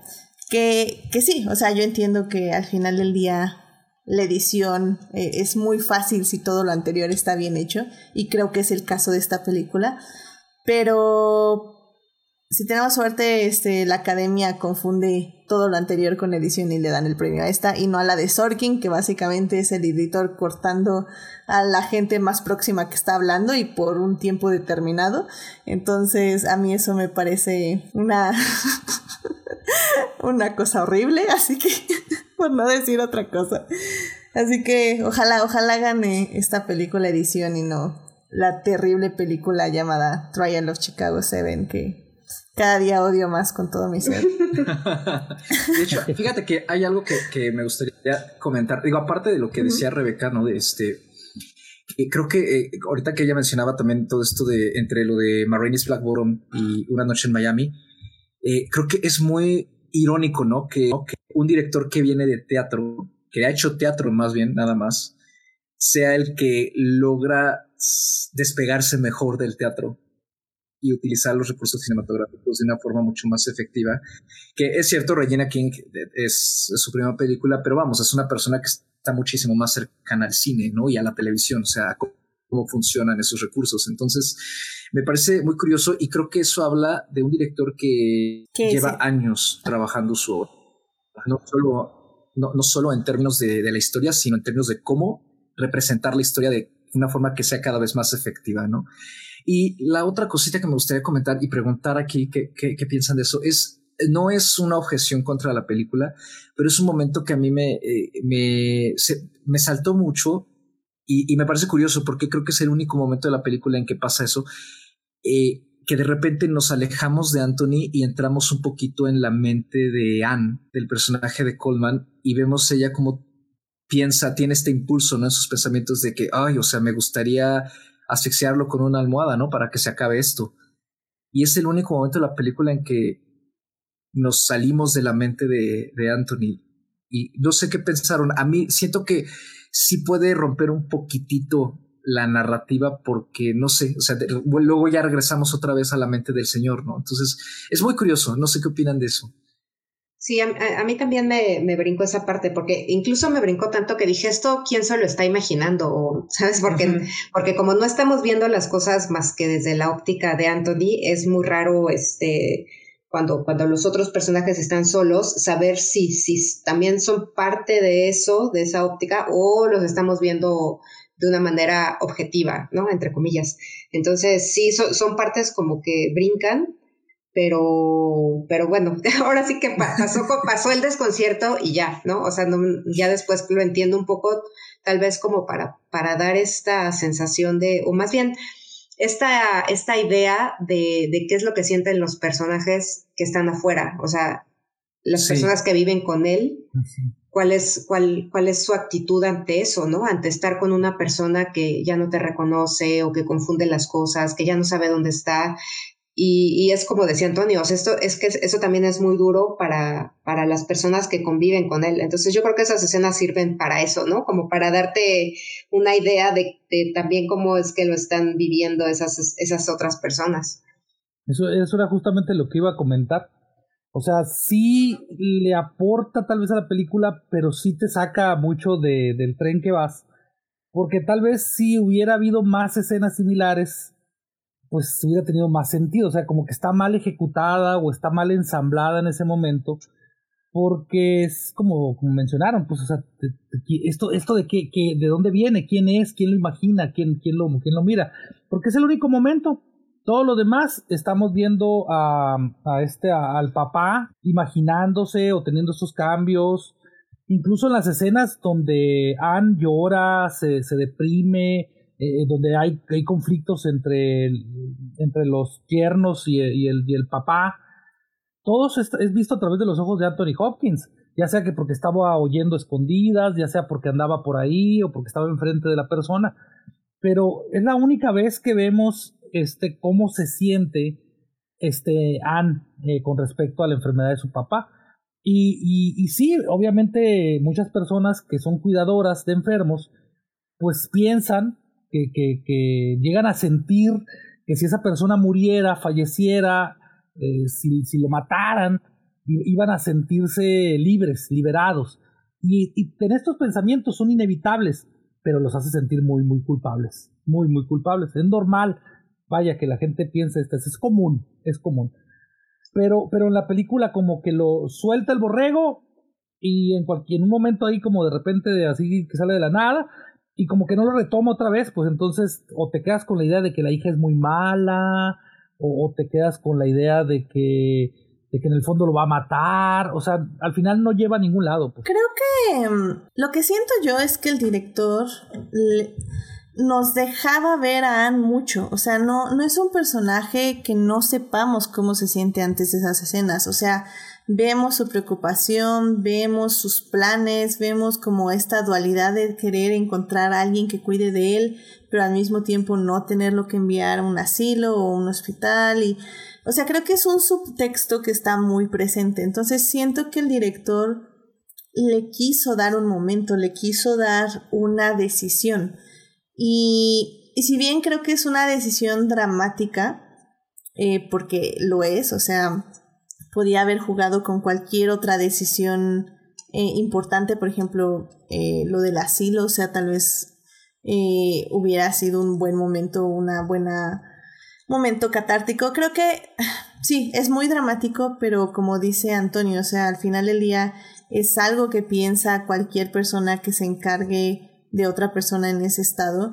Y, y el asunto es nada más que obviamente no uno no puede actuar conforme a esos deseos, ¿no? Y, pero, pero es trágico en sí, justo por eso, porque si lo piensan y si lo sienten en algún momento y al mismo tiempo se arrepienten. Entonces, sí sobra, pero lo entiendo. Y lo que a mí me interesaría ahí en ese aspecto es saber si está en la obra de teatro. Eh, o tal vez quiso meterlo para el cine entonces, no sé, eso tal vez sería interesante de averiguar, siento yo. Pero sí, este, creo que The Father es, es una peli difícil. Entiendo que mucha gente no la quiere ver, eh, por eso mismo, entre ellos, este, Héctor, justo en el chat dice que aún no la ha visto. y como digo, entiendo por qué. O sea, la verdad es que sobre todo si han vivido una situación muy parecida a la de la película, eh, definitivamente no va a ser una película fácil de ver y lo, entiendo perfectamente. Pero yo diría que a quienes no tengan un vínculo muy emocional con esto, eh, creo que es importante y creo que es interesante la peli tanto cinematográficamente como en guion. Eh, sobre todo porque nos crea un cierto nivel de empatía o un cierto nivel de entendimiento para cuando encontremos unas personas en esta condición o con esta o, o, o nos toque este cerca, gente cercana que esté así em, porque como digo nos da empatía nos da entendimiento. Y creo que por ejemplo voy a dar rápidamente la recomendación. En Netflix pueden encontrar la gran película de La Gente Topo que he estado recomendando mucho en el Instagram de Adictia Visual tiene garantía de adicta visual. y, y, creo que también en cierta forma es una trama muy parecida. Eh, rápidamente la gente topo es de un una agencia quiere ver si una señora la están tratando bien en un asilo, entonces contrata a un señor de 80 y cacho años para que se infiltre de espía en el asilo y vaya, vaya a espiar a, a las cuidadoras y este, que están ahí y a las doctoras para ver si están tratando bien a esta señora. Y es un documental porque en el mismo, eh, en ese mismo momento también la directora está como encubierta grabando en el, en el asilo, entonces ella va a grabar al espía, al señor espiando al asilo. entonces está, es, es muy chistosa en cierta forma, maneja muy bien la comedia, pero al final del día también nos muestra este grado de empatía, de ver a personas adultas en un asilo que no van a visitar sus hijos, que no van a, que no ven a sus nietos y a sus nietas. Y si viene la gente todo pues más sencilla y con mucha más comedia, por decirlo de alguna forma, creo que tiene el mismo grado de enseñanza y de, de interés por, por crear ese vínculo. Eh, entonces, y, también es triste, o sea, sí, también es triste.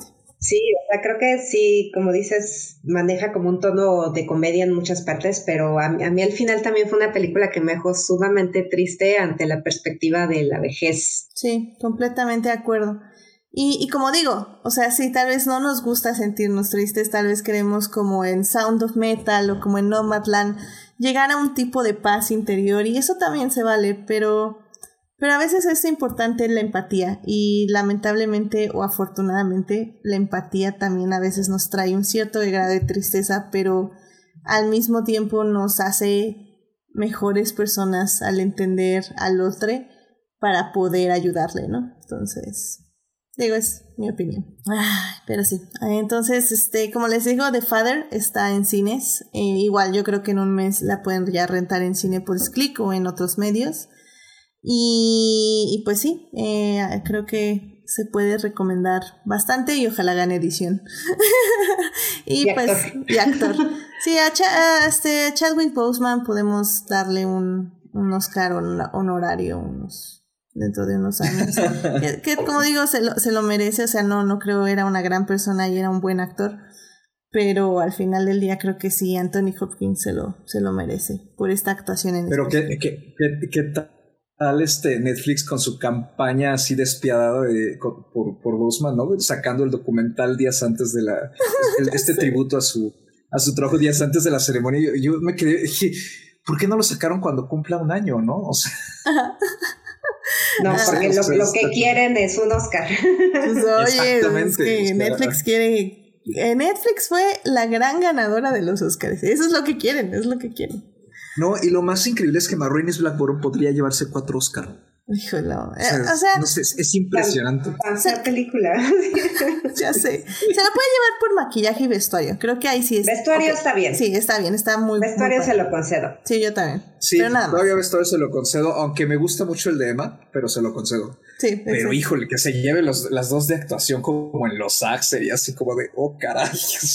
Ya sé, pero bueno, ahí ya, ya veremos a ver la próxima semana cómo nos va.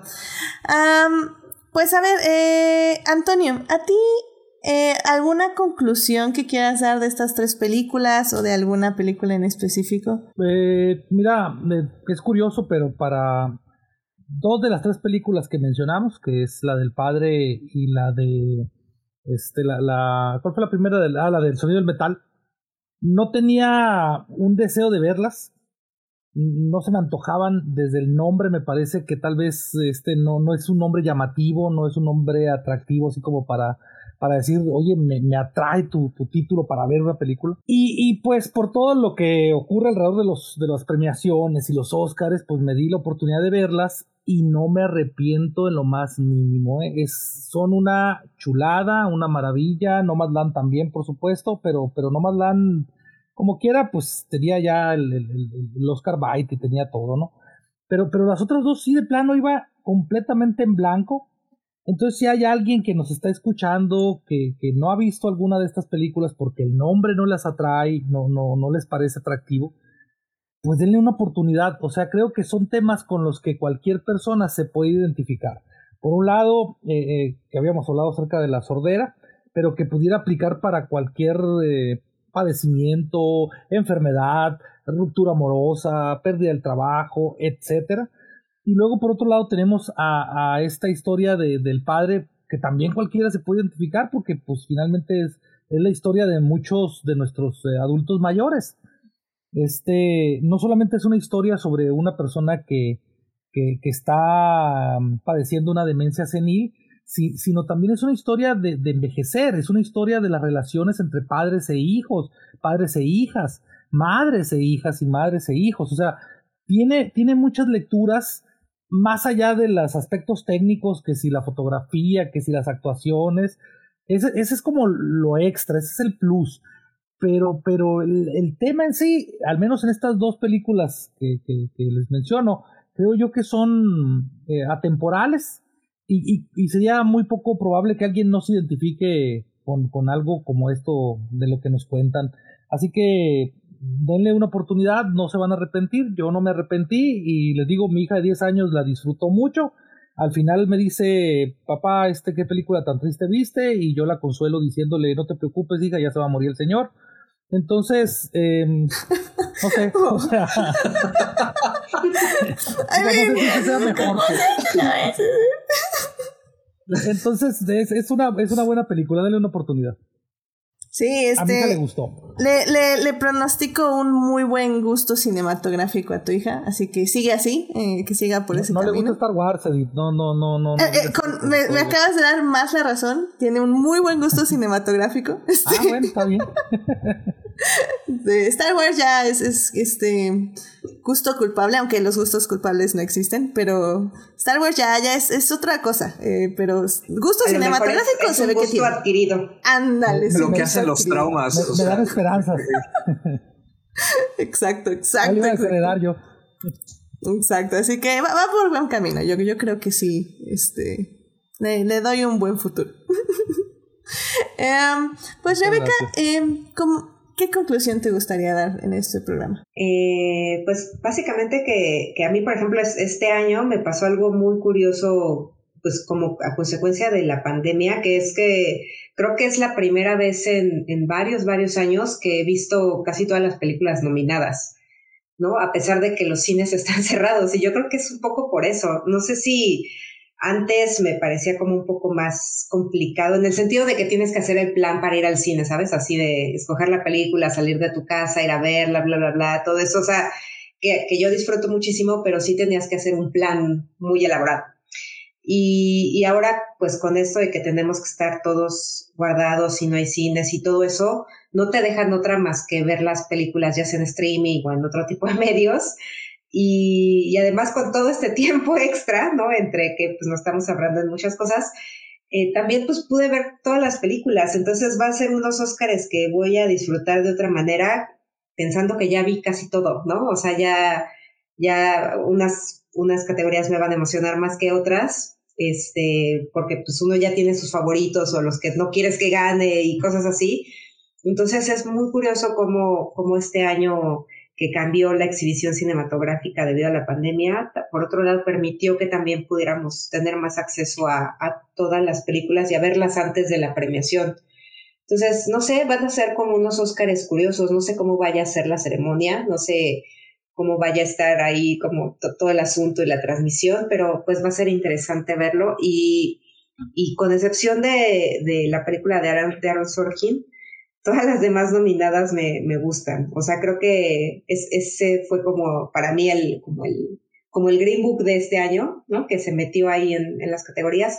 Pero todas las demás me parecen como, como películas que las disfruté de, en diversos grados, pero, pero que en general me gustaron. Sí, completamente de acuerdo. Eh, yo recuerdo que tanto lo de Sorkin como lo demás, eh, yo recuerdo que justamente en enero, finales de enero, era así como eh, el año pasado, ¿no? O el antepasado era como, ah, este, a ver, este fin de semana vemos esta película y esta película. Y luego van a estrenar esta y vemos esta y esta. Y un día antes de los Oscars vemos esta y ya nos completamos las 10 o las 15 este, que queremos ver, ¿no? Y sí, efectivamente, como dices, así hace un mes fue como que cuando salieron las nominadas, así como, ah, nos faltan dos. Ah, cool. ¿Sabes? yo, yo un poco así vi de El Padre, porque yo no, no, no le tenía muchas ganas, no sabía de qué se trataba y todo eso, pero era la última que nos faltaba de ver de las nominadas. Entonces dije, ah, pues vamos a verla, nada más para no dejarla fuera, ¿no? Y pues también fue, fue como una gran sorpresa. Exacto, entonces sí, estoy de acuerdo, creo que en ese aspecto la pandemia nos, nos ha ayudado en, en nuestro quehacer cinematográfico. Em, sí, que, que, yo también, la verdad, ya, ya con una rutina he llegado a ver bastante cine este año y, y pues me alegra mucho. Y pues por cierto, alguien que me está pasando todos los cortos o algunos de los cortos que pueden ver eh, ya en línea también. Carlos, me gustaría escuchar tus conclusiones de, de, estas tres películas. Pues en general, o sea, que creo que algo muy bueno que ha traído la pandemia es ponerle eh, el reflector a películas que pareciera ser que no tratan de gran cosa o que no son muy llamativas, pero que su poder está en el desarrollo de personaje, ¿no? En este tipo de estudios, ¿no? Que les llaman estudios de personaje y que creo que al final son películas que si bien podrán no encajar en el concepto de entretener, ¿no? Como, como para muchas personas lo es el cine, eh, creo que es una gran oportunidad para, para ver cómo, cómo, cómo el cine intenta a veces contar historias de otra forma y además también crear empatía, ¿no? Y finalmente eh, explorar más las relaciones humanas que nos unen a todos, independientemente de las circunstancias por las que pasamos, tanto nosotros como los personajes que, que nos presentan, ¿no? Creo que eso es, es lo más padre de todo esto, ¿no? O sea, que eh, se vuelve más universal con este tipo de historias y, y también tienen algo muy valioso y, pues es una, creo que es, muy bonito que en particular estas tres, ¿no? Este, sí, creo que son de las tres que, junto con Minari, eh, las tres, cuatro que más fomentan la empatía desde ese sentido, este, y que nos exigen, creo que mucho, eh, no contemplación, pero sí paciencia y, y como, como más que nada comprensión, ¿no? Eh, pero Missing Young Woman creo que es otro caso aparte, o sea, en, términos de la empatía, creo que también busca generar, ¿no? Pero creo que sí se va por un poco más por el camino también de generar una especie de eh, entretenimiento entre comillas, ¿no? O sea, de que la película no sea tampoco un dramón, ni tampoco sea, o sea, nada pesado, ¿no? creo que sí se busca, tiene otra intención, ¿no? Eh, también con sus cambios de humor y de tono y esto. Este, pero sí, creo que de estas tres me quedo eso, ¿no? La, la empatía que, que, que funcionan con los distintos personajes y, cómo nos tocan diferentes partes ¿no? de, de, nuestra humanidad. Completamente de acuerdo. Creo que Antonio lo decía hace rato, ¿no? De que todas estas películas, o, o tú Carlos, no me acuerdo, pero bueno, este, decían que, que todas las películas en cierta forma eh, todas las nominadas tienen un grado de empatía y eso estoy completamente de acuerdo. Minari, de hecho, sí, también es una de las pelis que me gustó mucho. Eh, de hecho, sale este viernes en cines. Y y sí, no entró en este podcast porque, porque, porque reglas de tres películas, porque en serio también tenía ganas de, de hablar un poquito de ella. Eh, véanla, creo que también vale mucho la pena. Y, y pues ya, en sí creo que como, como bien dice Rebeca, todas las películas valen mucho la pena, excepto Trial of the Chicago Seven. Este, esa la pueden ver luego por diversión. No digo que no la vean, nada más que hay películas más importantes que ver. Incluso Mank, que nada más es un este un sueño guajiro de, de Fincher, este tiene cosas interesantes. Ajá, sí, o sea, es Fincher, ok. Chido. Fíjate, que ahorita que mencionabas lo de los cortos, ¿no? Que sí los ando circulando por ahí. Este, eh, me, me, parece muy irónico, nada más como, como apunte, eh, que creo que los cortos, a, mí en general es una categoría que con el paso del tiempo me, ha gustado mucho y procuro, procuro verla lo, lo, más que puedas, completar los 15 cortitos, pero este año los que llevo me parece que hacen todo lo contrario a las nominadas a Mejor Película. Creo que tienen la intención de generar empatía, pero terminan, todos los que he visto hermanos terminan siendo explotativos de alguna manera. Entonces no sé qué pensar al respecto.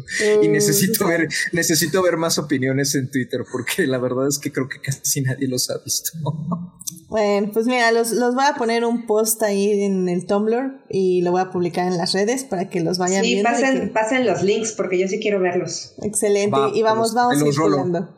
Perfecto. Sí, eh, los, los voy a recopilar en un post para que ahí, ahí estén. accesibles. Y ya que Carlos me los vaya pasando, los voy añadiendo porque sí, soy una persona terrible. Yo no junto links de cortos.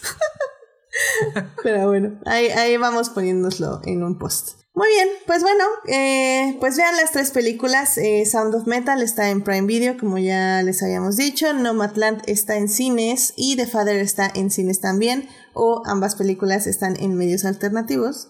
Eh, también dice Julián García en Twitch. A ver, nos está diciendo algo así como, dice, ah, yo la quería ver acá a mi rancho, pero Ah, no, esperen, esperen, esperen, esperen, esperen, Es que había dicho algo de los medios alternativos y... Ah, dice, dice. Entonces, si veo las películas de Prime en medios alternativos, ¿me puedo salvar de del Bad Place? Y pues yo creo que sí, pero... ya, pues ya no sabemos qué pensar, ya no sabemos qué pensar. Tampoco, es, es la definición también de, de hacer las cosas mal. es, que es, lo, es que es lo malo, porque apoyar a Amazon en este caso está mal, pero tampoco no apoyar al director y a los actores también está mal. Es, lo que, pero básicamente es la premisa de, de Good Place, o sea, no hay forma de salvarse del Bad Place, no hay forma, o sea, todos nos vamos a ir para allá. Exacto, sí, la verdad no vi eh, la serie de Good Place, pero ese concepto sí lo llegué a saber y me, pareció terriblemente encantador. Ay, Vela, es una, es una gran serie. Aprende uno mucho de filosofía y ética y cosas así. Sí, a la vez que te ríes. Le trataré de dar otra oportunidad porque no me gustó la primera vez que la vi, vi unos episodios y no me encantaron. Pero le, le trataré un día de estos de dar otra oportunidad, definitivamente. Pero bueno, pues pueden ver las tres películas en esos lugares y como siempre, sí, apoyamos los medios alternativos, pero como bien dice Rebeca, en cuanto puedan, traten de apoyar también a las producciones, porque al final del día es así como tenemos más películas. Así que hay que, hay que darle apoyo también a lo legal.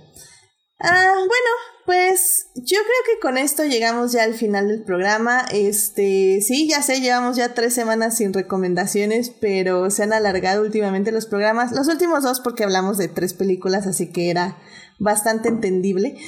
pero, pero bueno, así es la vida, ya saben, eh, recomendaciones hay siempre ahí, sobre todo en el Instagram de Adicta Visual, ahí les estoy poniendo todo lo que voy viendo. Y pues ya en, en Twitter también hay bastantes luego, hay recomendaciones. Eh, pues bueno, muchísimas gracias por acompañarnos en esta transmisión. Este Carlos, Antonio, Rebeca, muchísimas gracias por venir. Antonio, gracias por venir. ¿Dónde te puede encontrar nuestro público? Ahorita nada más estoy participando en Crónicas del Multiverso este, los jueves a la medianoche.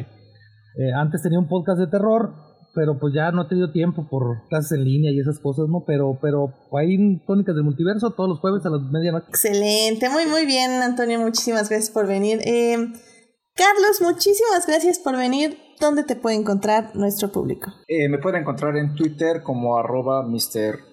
Carlos Ochoa, con un dígito 8, una A. Y también me pueden escuchar en mi podcast que se llama Plano Secuencia, que estamos otra vez en activo, hablando, estamos haciendo programas especiales cortitos en general, digamos, de entre media hora y 50 minutos, de cada uno dedicado a una de las nominadas a Mejor Película de momento, y quizá agreguemos otras por ahí. Este, y pues ya, ahí, ahí me pueden encontrar y escuchar y mandar este, comentarios, quejas, tweets, sugerencias y demás. Sí, no, no todos los podcasts son lo suficientemente locos para echarse dos horas. Hay podcasts muy sensatos que tienen duraciones de menos de 50 minutos. fue, fue también una decisión drástica por mis problemas de conexión, entonces. Ah, bueno, también, también. Mira, qué bueno, qué bueno, me, me alegra. Está muy bien, pues muchísimas gracias, Carlos. Eh, Rebeca, muchísimas gracias por venir. ¿Dónde te puede encontrar nuestro público? Gracias por invitarme. Ya sabes que, me encanta venir a platicar con ustedes de cine. Y pues a mí me encuentran en, en Twitter y en Instagram como Rebeca JC. Excelente, muchísimas gracias. Y pues ya saben, a mí me pueden encontrar en HT Idea, donde cada vez hablo menos de Star Wars y hablo más de el gran Lewis Hamilton en la Fórmula 1. Em, recuerden que, bueno, no, espérenme. También, bueno, muchísimas gracias a quienes nos acompañaron hoy en vivo. Estuvo Héctor Guerra, estuvo Esteban Gil, pasó también Juan Pablo Nevado a saludar. Y ah, después de que se volvió loco el boot, llegó Marcela Salgado también para saludarnos. Muchísimas gracias. Y en Twitch estuvo el buen Julián García ahí en el chat. Muchísimas gracias Julián por acompañarnos y por todos los memes que nos das aquí en Adictia Visual. Muchísimas gracias. Team Diferidos. También muchísimas gracias a quienes nos oyen durante la semana en Heartis, Spotify, Google Podcast y en iTunes. Este programa estará disponible ahí a partir del jueves en la mañana sí, se, retrasó un día, pero bueno, ahí estará. Eh, ya saben, pasen a comentar en el canal de YouTube eh, sobre qué opinaron de estas tres películas. ¿Les gustaron? ¿No les gustaron? Díganos, díganos.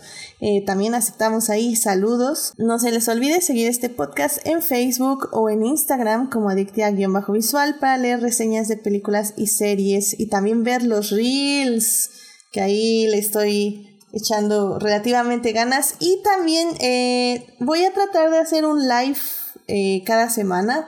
Esta semana tuvimos un live con Monse, en la gran Monse Bernal, que estuvimos hablando de los 10 años del primer episodio de Game of Thrones.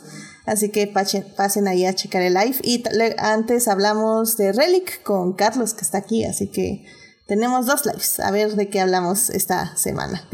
Eh, también pasen a suscribirse al canal de YouTube y Twitch para que les avise cuando estamos en vivo. Eh, saludos a los team diferidos, a Jesús Alfredo, a Joyce, a Fernando, a Jessica y a Taco de Lechuga, quienes nos acompañan en redes todos los días. Pues bueno, la próxima semana eh, vamos a hablar de los Oscars. vamos a tener un panel de especialistas en los temas. Mi idea es que no hablemos en sí de de todas las películas, sino que gente que se dedica hacia, ya sea a la producción o a la dirección o al vestuario o al sonido, nos hablen un poco de las nominadas y por qué creen que ganó quien ganó. Eh, vamos a probar ese formato, a ver qué tal, eh, va a estar interesante, así que acompáñennos el, el próximo programa. Y pues vean los Oscars, a ver este, si son un buen somnífero o un buen entretenimiento o, o qué pasa. Eh, creo que vamos a ser como 15 personas viéndolos, así que... ¿Por qué no? no tengo nada mejor que hacer el domingo en la noche. así que bueno, pues muchísimas gracias, que tengan una muy linda semana. Si de ser posible, no salgan y si salen, no olviden usar cubrebocas y tener sana distancia. Así que muchas gracias, nos estamos escuchando. Adiós.